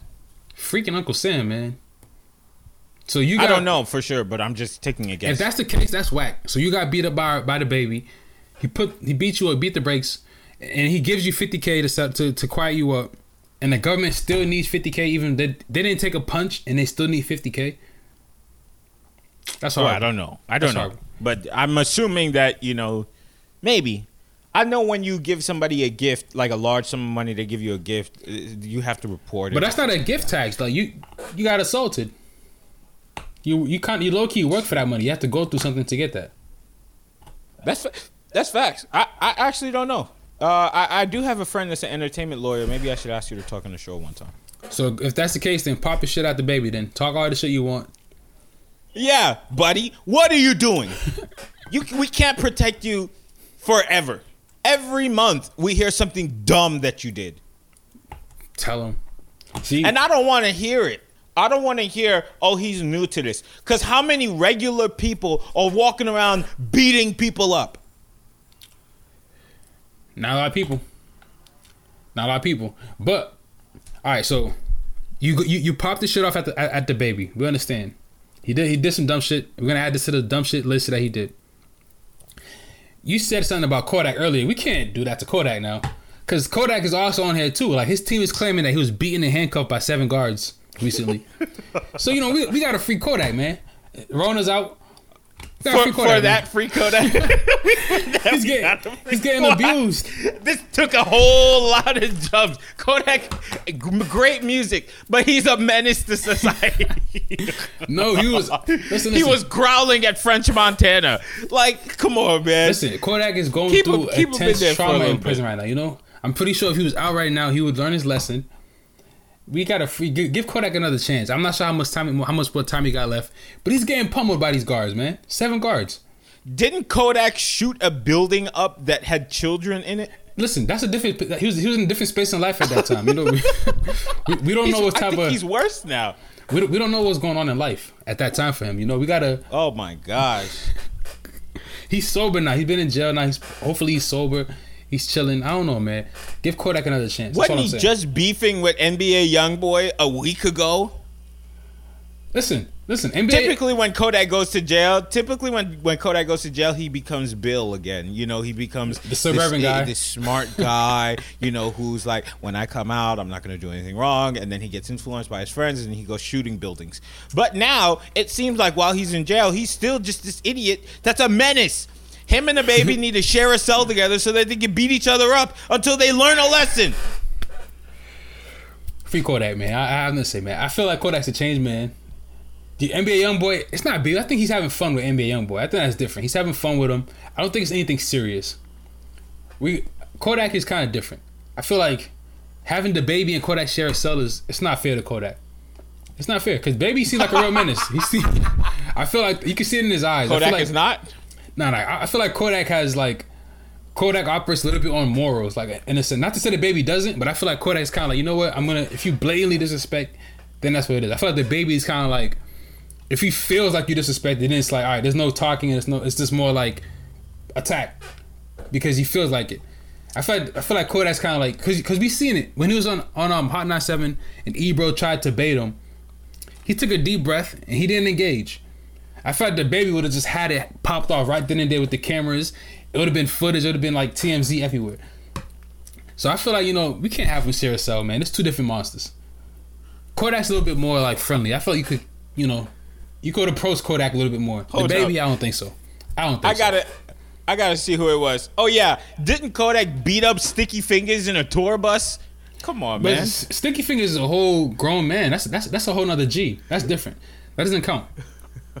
That if if we're, we're only talking about civilians. If they attack civilians, that's different. But Sticky Fingers is a whole G out here, man. That's different, man. He could he could hold his own. He could hold his own. What do you mean he could hold his own? Kodak beat him up, well, he's supposed to be able to hold his own. That's Sticky Fingers' fault, and man. he's not. That's Sticky I think Fingers' fault. Kodak doesn't play play by the rules. I think if, if DaBaby tried to go ahead and, and raspy punch him, Kodak is gonna bite his finger off. Come on, put him in a cell together. Let him learn a lesson. You can't be that dumb. I, here's the thing I don't understand. It's like okay, let, let's talk about guys who are who are f- from certain situations like DaBaby. All right, I understand you're kind of new to fame, which still to me is not an excuse because that you have to comprehend the fact that two years ago you were not this guy that you are today. You know, you Right. have way more money, you have all this fame. You don't want to lose that. You worked so hard to get to that point. But fine, let's say that that's the argument. Uh, you're new to fame, so you have to learn. You know, they said the same thing about Cardi B. How come other dudes like, uh, um, let's say, let's say like Quavo or something like that? How come dudes like Quavo don't move like that? Or Twenty One Savage, you know these guys that come from similar backgrounds, they don't have these. They don't have these type of issues at all. I don't know. I don't know. This dude, man, I don't want to hear another story about him. Maybe I don't want to hear another album from him. maybe the levels of trauma are different, or maybe like they're just mentally not there. Like maybe they're just really, you know, one screw loose from, you know, doing something super crazy. Who knows? Trauma. Who knows, man? Yeah, it's, tr- it's a, Hey, Those are those are the words that people use just to like make it sound okay. But come on, man. I don't, I don't know, man. All I'm saying is they probably really tapped. They probably had some really crazy experiences that made them the way they are. They, cause I don't, they can't just be. I don't think they're dumb just to throw away the level. I don't think they're dumb enough to just throw away the level of success they had, knowing where they came from. Then, then just be like, I'm gonna act stupid and act crazy now because I have more money. I, don't, I feel like there's literally something that they just they just snap something that's not right in their head. Maybe I don't know. I've heard uh, PNB Rock talk about how he had certain instances where he did like all types of dumb stuff in the hotel when he was peeing and all that stuff, and he talked about it. I think he talked about it on Everyday Struggle where he was like, "Man, I was just acting dumb. I don't think there was anything wrong with him. He was just like, I'm hot now. I have all this money." You know, and now it's very. I respect him for that, for saying like, I was just doing the most. Like I was over. I was doing too much. But I still You know, think that's and I get that. That's commendable, but I still think it's different though. I think that's different than attacking people. I think attacking people is a whole nother like measure. Like spitting spitting on the windows and peeing in a hotel room. That's dumb shit. Yeah, of course. Like you were, you, you know, you were acting out. But I think like going to physically attack somebody, that's crossing a whole other boundary. And I'm pretty sure they're aware of that. You know, like to go physically hit somebody, that's like you because you got to anticipate two things. Either you're like you're gonna well more than two things. Like you're gonna pummel them, beat them up, or they're gonna pummel and beat you up, or you're gonna kill them, or they're gonna kill you. Something's gonna happen, or retaliation. There's there's more there's levels to it versus like spitting and peeing in a hotel room, like trashing a hotel Well, room. they need and- to figure out how to do it better. They need to figure out how to do it better. I've heard so many stories about Tory Lanez, and he's out here doing fine. So DaBaby, f- figure your life out because soon, soon, two more of these, you're going to jail, buddy. yeah, it's, it's And that's all. sheet. That's it. There's there's no more. There's no more excuses. You got- hit he- the wrong person, you're going behind bars with Kodak. You think so? Yeah. That's Yes. true. for sure. Yeah. You can't just. Nobody can walk around just punching people. even if there's no footage. It doesn't I think matter. that's what I think that's what saves him because he has he has I forgot what lawyer he has, and I feel like if there's no footage, that helps him a lot. Because it's gonna be like, yo, who's where are you gonna take? And he has you know this top lawyer. I feel like with Kodak, it's kind of different because it's like the shooting at the building thing, and then he also had that rape case thing. He had like a whole bunch of things, the gun thing about him not having one. I feel like that's like a yeah, built but up how thing. many people? How, how how many people have gone to prison for things that they have done or not done, and there was no footage? It, it, But the don't got- world is not all about footage right they- now. but- but they don't got I the lawyers, At the though. end of the day, if that guy gets punched and he goes to the hospital, and it's proven that he was driving those guys that night. Uh, um, you know, they used his phone to see where he was. It was the same location, maybe as DaBaby was, and then he says that, and they go to court, and the and the uh, uh you know the the uh you know the folks that are that decide. I'm I'm forgetting the name, but the jurors they decide that he's guilty. Well, then he's guilty. Shit, Now, get, now do it. get your shit together, baby. This this this dude is a goofy guy, man. Like, stop. I, hey, th- th- these are Kelly's words, not mine. Not mine. I, I said I had. look, Stop. I did not say goofy guy. That was that was that man. That's all I gotta say. Stop. You're doing I- so well. I agree Stop. with that. I agree with that one. You got to stop. Like you're doing too much with that. No reason why you should be attacking people. At least have your henchmen do it. Not you. Yeah, be like Drake. Drake could name every single person that does something bad for him. Right? that's how you, that's how you know who put in work for Drake. They get a song. You know, Baka got a whole song. Yeah. Obviously, they, they get they're in the videos. He's like, you know, you you, you get to be a, a whole cameo in the video. You did you put in work. mm-hmm. That's true. You got to highlight and pay your space that way. I respect it. Yep. And then all of a sudden, somebody that Drake said he didn't like disappears off the map. like he's Kevin Spacey or something. Yeah, we know what's happening here. I didn't. Hey, Kevin Spacey. I didn't say anything. I didn't say anything. I, want, I want no problems with him either. I heard about Kevin Spacey. I, I want. Hey, man, good guy. Good guy. Good guy. good guy. I don't have anything to say about Kevin Spacey. I'm scared. Yeah. Next, all right. Final petty time topic because that was that was definitely a heavy dose of petty right there. Fifty. You heard what Fifty said about his son. this firstborn, the one that looks exactly like him. Yeah, yeah, yeah. he he was on um on XL double XL's live with Van Lathan, and then um you know he said basically that like success cost him his firstborn son, and that he also asked him like does he love him, and the Fifty being the cold hearted man I respect it. I love Fifty for that. He's super real, but he was like shit I used to. I was like damn, like Fifty had no like he didn't he knows he's being interviewed and he didn't hold back one punch. He literally said he used to love his son. Like you seen it? What, like what's your, what's your like what's your perspective on that one, on that Fifty Cent story? I'm looking at his. I'm looking at his son right now. Um, I think that it, that, that that takes a lot of balls Right. for 50 Cent to say that and to be that honest because um, I think father and son relationships, just like any relationship, could be very It's tricky. complex. Um, and I feel like I don't know all of the story, so clearly, and and I think I didn't see the the interview, but I heard the words, and he said something about like, how can you love something that doesn't love you back, or how long can you love something that doesn't love you back? So clearly, um, maybe the kid's mom is playing a role into you know the the image that she's painting That's what he said. um, 50 Cent to be. Maybe 50 has done some things as well to that kid that, you know, maybe, um, you know, ch- change that kid to, to his, pers- his pers- perspective on his dad. Um, that's a tough thing, man. Um, but I get it. Like that, you don't have to have a great relationship with your child. It's not always. My mom said said something to me earlier this week that really kind of touches on this. She said, "When you make a child, you don't know what you're making." like you know what you're gonna get. Yeah, she just said like when you make a child, you don't know what you're making, um, and by that is because she was talking about how there are kids. There were some kids in in a certain family from where I'm from that like he's you know one of the kids is a pastor's child, and he is like in and out of jail slash prison all the time. It's just like a revolving door for him, and and then it kind of turned into like creating ugly kids and like kids that like you look at them and you're just like, oh gosh, like that's not that's not like, you know what I mean? Like a face that even a mother has a hard time loving.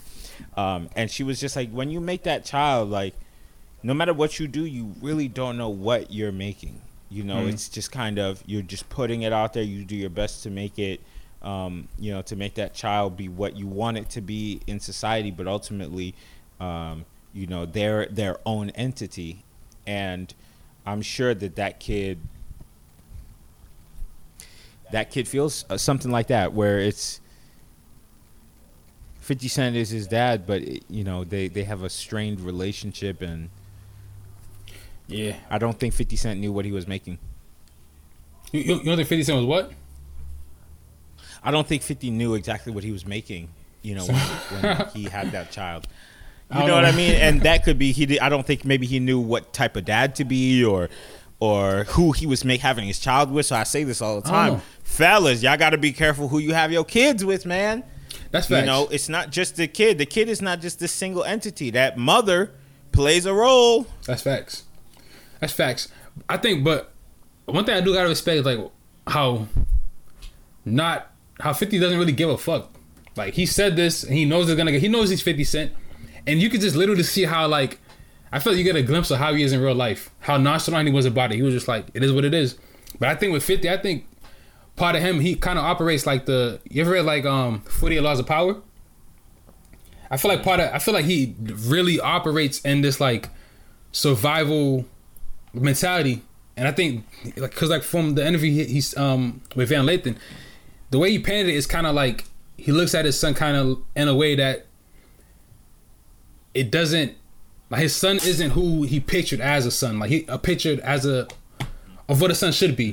Because he said he let his mom turn him around and like he let his mom, you know, give him like a entitled mentality. So maybe with 50, he's kind of like, yo, I came from these circumstances. You have it a million times better than me. You should be multiplying what I'm giving or leaving you. You shouldn't just be like, yo, I need these new Jordans. I need this diamond chain. You should be a go getter like me. You should like have that instinct. And if you don't, you can't run in this pack.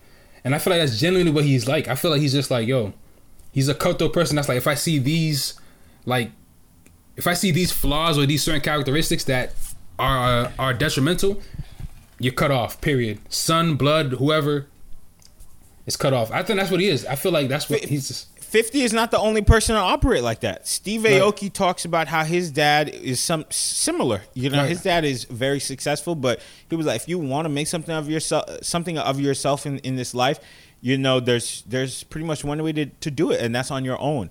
Now, I don't necessarily believe that all the way. You know, um, I do think that we you know we, we strive for wealth and we strive for uh, uh, for for financial freedom and things like that and success so that we can take care of our families. But I think that that that it's up to a certain point you know that yeah you want to leave behind something great for your for your kids but you don't want to leave something that hinders them from being able to be productive members of society. And as 50 uh 50 is consistent in the way that he is. Um, when he used to talk about how Lloyd Banks wasn't doing enough, you know, how other members of G Unit were not doing enough, that bothered him because he's clearly a go getter. 50 Cent has been at the very top and he's been at the very bottom uh, multiple times. So you could tell that the character of a man who, you know, at rock bottom will climb the ladder again. for sure. You know what I mean? And if and and there are like Jackie Chan, I, I believe is Jackie Chan who has so much money over over 150 million dollars today. He's not leaving anything behind for his children. He's going to give his money to charity when he passes away. I heard a lot of and there are say parents that. like that who are, yeah, you know. And I watched an uh, interview with uh, Michael Jordan, Michael Jordan's children, who you know they work at Nike or they work at the Jordan brand, but they work for corporate Nike, you know, and they have jobs. And and Michael Jordan is worth over two billion dollars. Yeah, technically they don't have to work. He could he could pretty much just give them whatever they want. But you know, you do have to instill that in your children. And I don't know the full story, so I can't say that that's exactly what it is. That's the situation that they're living in. But if that's what it is, and I guess I, I understand, and he maybe just be a disappointed father. You I feel know, that that just might be what it is. but Like, but like you said, it's complex. Like I feel like that's an aspect to it, and another aspect is like um, he also mentioned how like his son would go out and do certain things that make him question his loyalty in a way. Cause, cause you know how like you know the story between Fifty and Supreme, right? 50 Cent is Supreme. Supreme. Supreme is like he, he's another dude from New York. I I he might be from Queens too, but basically Supreme is a he was like a, a gangster, like a, you know you know same story, same background as 50. He come from the slums, um, dealer X Y and Z. But basically Supreme's doing life in prison right now, and Supreme was closely tied to Ja Rule, Irv Gotti, X Y and Z. So there's a lot of street stuff behind it to why 50 just doesn't get along with you know Ja Rule, Irv Supreme, and I think it was like last year or two years ago, his son took a picture with Supreme's son. So like 50, that made 50 go, wait, what are you doing? Like you know that you know it's you know it's real, it's lives lost, it's you know, blood, is stabbing, it's X, Y, and Z. Why are you taking a picture with this kid's son? You know what I mean?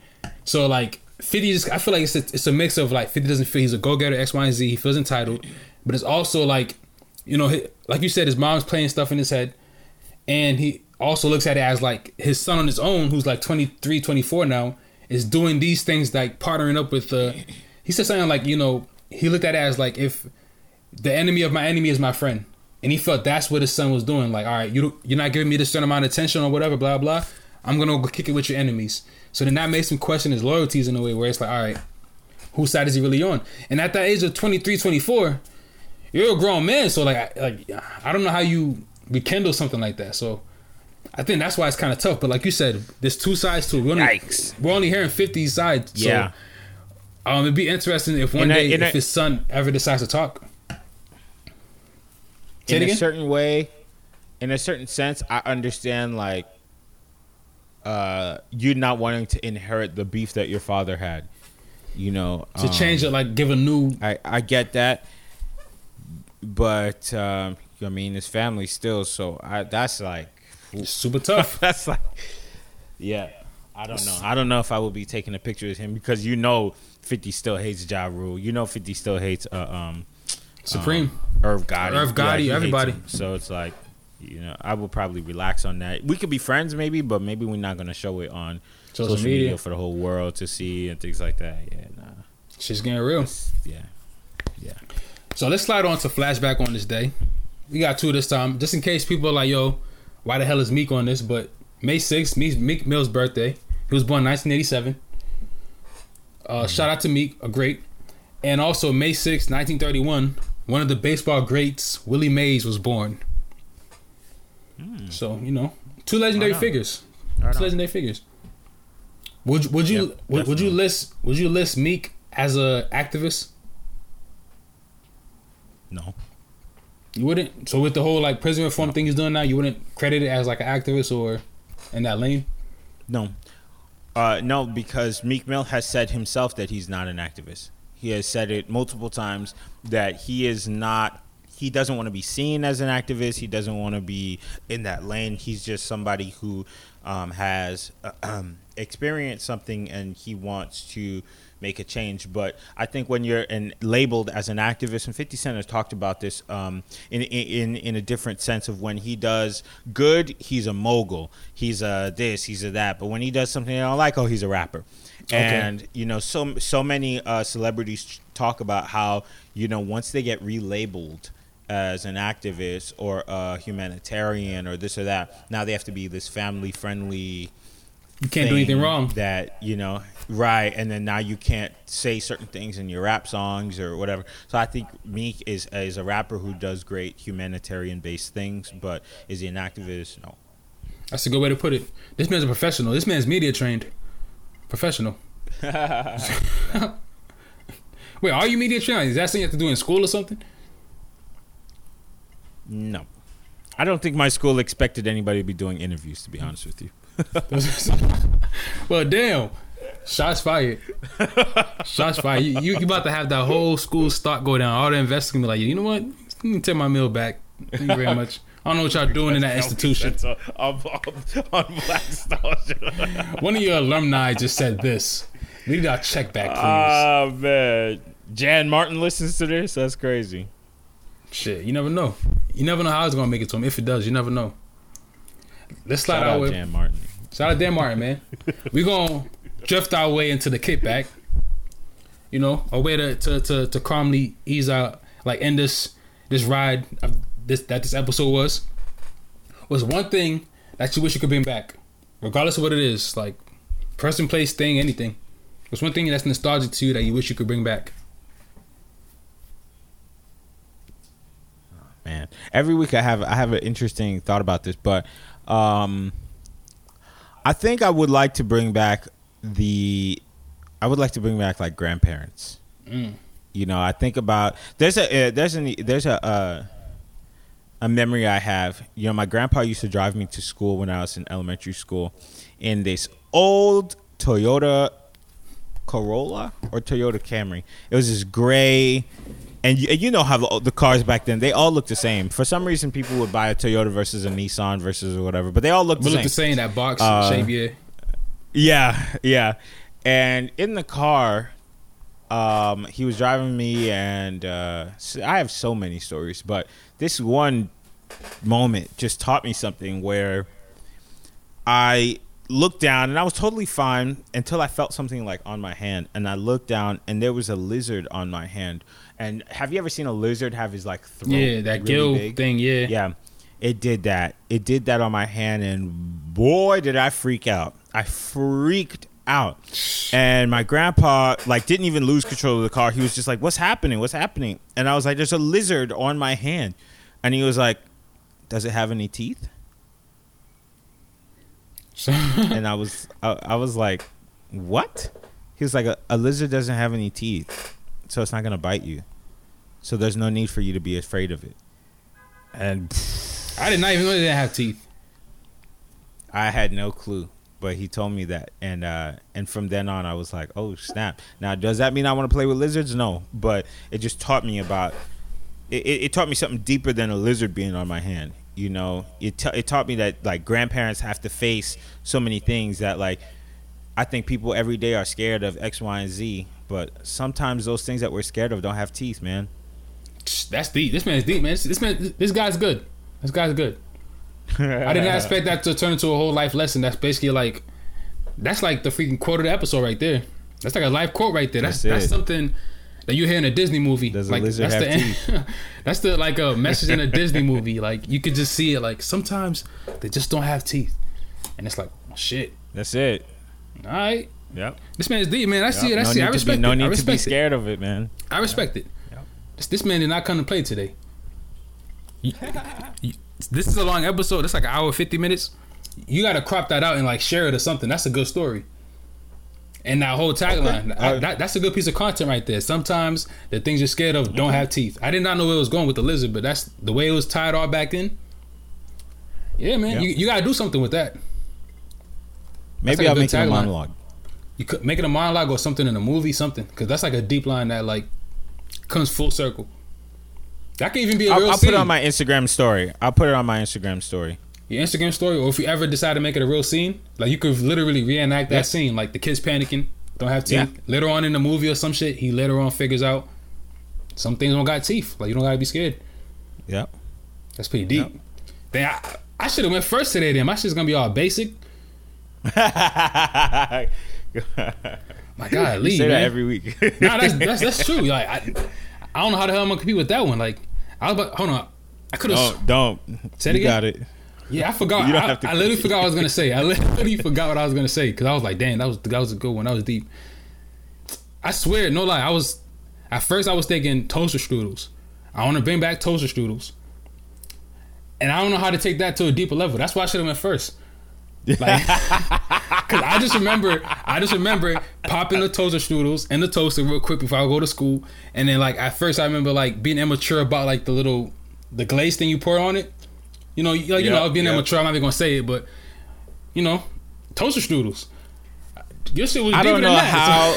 I don't. I I know that you you came up with some money because I couldn't even afford Pop Tarts. Nah, nah, listen, listen, listen, listen. Toaster strudels was not that expensive. Toaster strudels. Especially you go to- strudels was the expensive Pop Tart. Okay, well, there's two. There's two toaster strudels. That's the thing. You just you have to go to BJ's though. BJ's had them for the low, Oh, I know BJ. and you get the two. But you get the two different ones. I like the ones that you put a little glaze thing on, but the real ones that smacked was one with the like the cheese and the the chicken over there with the ham, or whatever. You ever had those ones? Not the one with the like the I've icing and the sweet strudels. stuff. But say it again. I've never had a toaster strudel. What? That's crazy. Never. Damn. That- Damn, that's I've unfortunate. had Pop Tarts. Pop tarts were cool. I like pop tarts, but like I didn't like them because like you needed something to drink on the go. Cause like well for me, cause like they were so like it was like cardboard in a way. Like you bite it and it's just sweet icing and stuff in the middle, and it's just dry. Yeah, it's fire. So you, Yeah. if you didn't have something to Well, wash, you have to heat it a little bit. say, say it again. You have to heat it a little bit. For real? Yeah. I don't know. You've never heated a pop tart? never eat never heat a pop tart. I just eat it like that. Oh my god! You just take it, You have to break toast it in half, and then you just eat it. You have to toast it. That's too much work. Because it's not made. I, will, I won't disagree with you there. Say it again. I won't disagree with you there. Yeah, because like, all right, I know you gotta toast the toaster strudel, but you know you have to toast it before you go in. The pop tart is like, yo, it's ready to eat. So if it's ready to eat, but now I- I have to do something extra to get it to that, mm, this is good. I'm not gonna do that. I just wanna eat it. If it's ready to eat, I'm gonna eat it. It now if I have to do another I, thing I, too, I, it's extra, extra I won't disagree with you because I don't like sauce. I don't like sauce because Sauce? it's not my job to put sauce on food. You know, like when you get hot sauce or something. yeah, yeah, yeah. Like I like to just have the food ready for me to eat. I don't like That's- putting ketchup on things. that's Like, I enjoy ketchup, but it's not my job. That's different. It is your job because that's different. That's a condiment. That's different. That's different. Cause and it's quick. You just take the bottle. You do whatever you got to do. That's different. That's different. That's different. That's different. The to- like the the pop tart though, that's different. It's two different things. It's not my job. Whose job is it? Whoever made the food, No, and, and that's another make thing it too. make it ready to be eaten. But that's another thing too because those are better because th- those are more option based. Like now you have the option to put how much you want. You know what I mean? Because like the person who makes it, if they just put it, it might be too little, it might be too much. But if you gotta do it yourself, you know, all right, if you fucked it up, you fucked it up by putting too much of this or too much of that. You can't go back to the chef like, yo, too much ketchup on my fries, bud. Nah, you just you either gotta pour enough to dip or pour enough on the fries or whatever. Then it's your fault. It's your responsibility. Well, then give me the ketchup already ready for me to dip. What? That's Give it to me ready for me to dip it. So you just want it's a not my job to open up the the ketchup packet and sprinkle it on the food that you made. The guy at Del Taco doesn't understand. He understands me because he's always like, "You want a hot sauce?" You know, and I'm always like, "No, it's not my job to put hot sauce on the food that you made. You made the food. But hot it needs to be ready to be eaten. but that's a condiment. the moment you give it to me. I'm just, It's hey, too much work. We're, we're, we're gonna agree to disagree on that one. Because like we're gonna get against the disagree on that one. It's too much work. Because I, I don't think it's too much work, but you say it is. I'm pretty sure there's people who feel the same way. So I'm not gonna undermine it. But that's two different things. Pop, the, the pop tarts and the condiments, two different things. But if I got some milk though, if I got some kind of milk with the pop tart, that's that's that's clutch. I like that. Cause you could dip it in there and then you know, chomp down and stuff. It's good. Definitely got it. Next time, go toast a pop tart, and you'll thank me. You're Say, welcome. say it again. Next time, go toast a pop tart, and you'll thank me. You're welcome. All right, I'm gonna try it next time I get my hands on a pop tart. Cause I, I don't think I'm ever gonna really go out and just buy it. But next time I get some pop tart, I'm, I'm gonna heat it up. You ever wonder why they're so thin? They're thin so you can put them in the. They're built like The bread, toaster so you can put them in a toaster. Dang, you know, I'm, I'm gonna go see if they still That's why toaster, strudels. strudels, toaster strudels are pop tarts. Toaster. They're cousins. They're cousins for sure. They're cousins for sure. They're cousins for sure. Like the toaster strudel. I'm not saying that people who eat it are gay, but like the toaster strudel is the gay cousin of the pop tart. Cause, cause I didn't say that. I did not No, say that. it's, it's not I'm offensive. it's not offensive. It's not offensive. I'm just saying. But look, I, I only say that because like not say that. I only say that because growing up, look how scared we have to. Look how we have to tiptoe around like the alphabet, like the the, the LGBT stuff. I didn't say any of this. This is all I'm just saying. I'm just saying it's not offensive. It's not offensive. I'm just saying. Growing up, we used to make the jokes because like the pop tart was like the like the the, the the the harder like sturdy one where it's like it's like a brick. Like you just break it. It's like a pop tart. The toaster strudel. It sounds gay. Like what is a toaster strudel? A toaster strudel. It sounds. That- That's not bad. Like what do you mean? Gay, gay is not bad. I'm just saying it sounds like the gay cousin of a pop tart. You don't think so? All right, like look, look, look at it. All right, if you seen, if you seen the pop tart and a toaster strudel walking towards you, like what oh what my gosh. what vibe does a pop tart give you? If it's walking towards you, what vibe does that give you? I'm not. A, I'm not here. I'm not here. We we didn't say Oh anything my offensive. Like, what? did we say? and you said alphabet people. Hey man, Chappelle said it. I, hey, listen, listen, listen. That's not offensive. It's nothing offensive like to Alphabet. The FBI is Alphabet Boys. CIA is Alphabet Boys. Like, come on, it's not that deep. Like, I don't know. I don't think I said anything offensive, but I still stand by that that, that joke that we had growing up, where it's like, yo, the Pop Tart is like that one cousin that's just like a hardhead badass, and the toaster strudel one is just the one that's just the gay cousin, the toaster strudel. But the toaster strudel was better than the Pop Tart. The Pop Tart is bland. It's basic. The toaster strudel it had like I don't eat cheese no more, but it had cheese in there. It was light. It was fluffy. If you toast it right, the fluff, the flakes fall. Man, it's definitely the gay cousin. I didn't say nothing wrong. I've never it's had the gay one. cousin. It had the oh, cheese in there. Mm-hmm. It was a lot more like like softer. It was like stringy. It had a vibe you, to you were out there eating gay. You were out there eating gay pastries. listen, listen, that's why. That's why I had to give the. That, that's why. That's why I gave the disclaimer in the beginning. Whoever eats it, I'm not saying you're gay if you eat the toaster strudel, because the toaster strudel smacks. I'll take that over the Pop Tart any day. So, Louis, you're th- canceled, listen, man. The 48 people that listen to us, they're probably all gay. I'm- ah! I'm, I'm gonna put it this way. I'm gonna put it this way, right? All right, you know how there's some racist people that be like black people like chicken X, Y, and Z. They'll probably be like, "Yo, the blacks have the best food X, Y, and Z." Because like they'll go eat the soul food, whatever. They're like, "Yo, this is good. It's seasoned. It tastes good. It's smacked. What is this? Mm. The toaster strudel. Listen, I'll take I'll take that. Yes, I eat the gay pastries. Then yes, because that toaster strudel smacks. That toaster strudel, I'll take whatever whatever um stigma comes with it. Cause I'll say I'll, I don't know, man. The pop tart is just too bland. I need I need milk with the pop tart. I can't eat it bland. I'm gonna try what you said though. I'm gonna toast it. If it smacks, I'll be like, all right, that's cool. But it, has nothing. It can't compete with the toaster strudel. Can't compete, dog. Oh my god. And if you never had one, I'm telling you, try it. me. It'll change your life. You're killing me. I'm just saying, man. Hopefully, nobody was offended by that. But hey, man, I said what I said. I'm They're sticking by it. coming for you. They're It wasn't offensive you on Twitter. I'm, st- I'm, I'm, I'm not apologizing. They're not. I, I'm riding with Chappelle. They're not gonna get me. Plus, I'm not like I'm not in the entertainment industry, so I'm not. I don't have nothing to be worried about. I can't, I can't get yeah, canceled. you are. Yes, you are. But you are. but, but who like I can't get canceled the same way. I'm not in front of a camera. Nobody knows who I am. They're gonna be like, yo, who's this guy? we have 80 episodes of you in front of a camera. That's different. That's different. Nobody cares about me. Nobody. no- nobody cares. Nobody cares. Nobody cares. That's different. That's different. But um, All right. yeah, that was that case about any shout outs you want to give. Hey man, shout out to Lewis, man. Follow him on Twitter, man. Oh no no, my tweets are too reckless. Do not follow me on Twitter, man. My tweet, I don't want. I gotta set. I gotta set the disclaimer. I gotta. I gotta. The stuff I be retweeting. I don't really tweet much, but the stuff I retweet, it might be like, oh, what? This is different. So my Twitter is not affiliated with the real me. That Twitter persona is something else. Right. Nah, yeah. That's that's a whole different monster. Um, I, I guess my shout out still is Shakira, man. That's a huge, Shakira? huge deal. Uh, yeah, Shakira, um, who, who, my girl Shakira, who uh, is in that Netflix movie, man. Shout out to to you. You're really doing it, and that's amazing. That's pretty big. That's dope. And like again, she's there with the cast when you Google it. Right there, it pops up. That's a big that's a good look. Yep. Shit. Who, We also actually did Spider Man together. We didn't do it on the same day, but we were both in Spider Man. You see the flex? I told you I, I be telling people. Kelby got clout.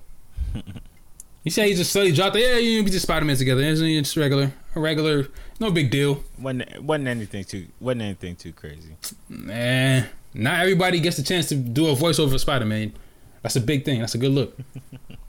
That's pretty crazy if you think about it. That's that's surreal. And you said it mad casual. Yeah, be the Spider Man together, man. Yeah, you know, Spider Man. Well. that's a big look. I give my shout out. it's a big look. I give my shout out to. Damn. I think I'll shout out 50. Only because he was so real and raw. Because I feel like 50 and Van Lathan.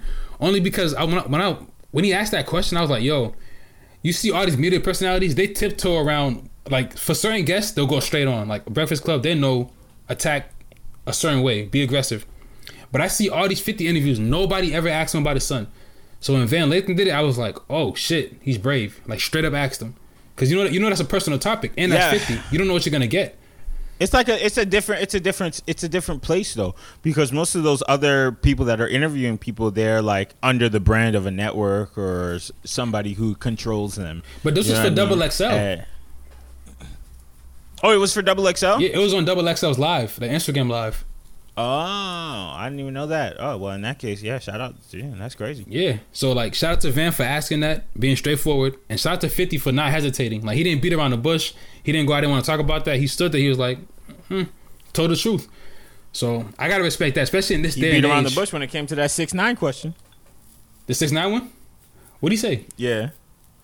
He pretty much was like, they were like, would you work with him again? And he was like, oh, uh, you know, what he did, uh, well, uh, you know. Uh, uh, Oh wait, was, was like was was that on Big Boy? Big Boy's neighborhood?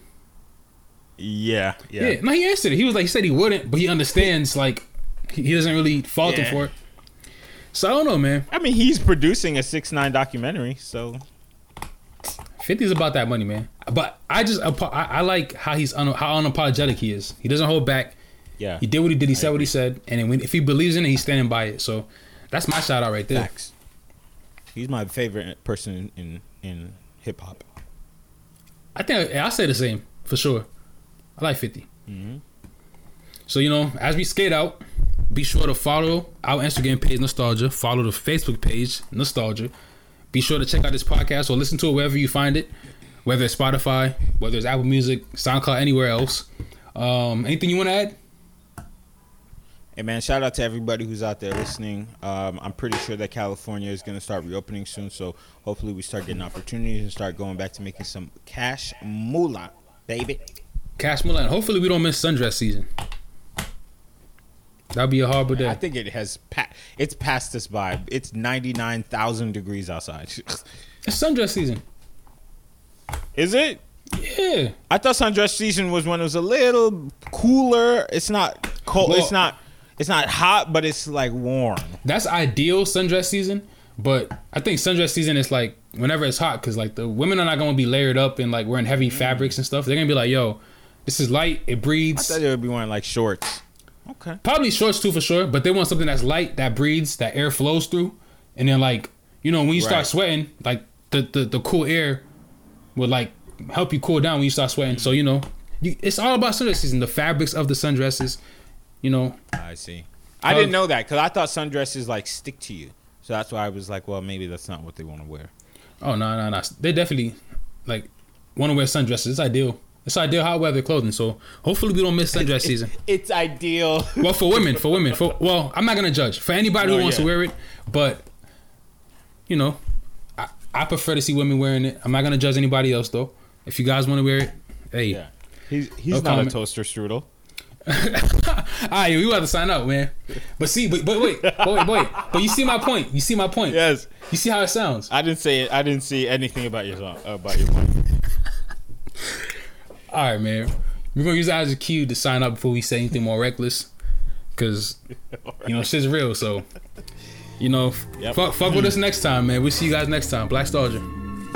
I, I'll catch you.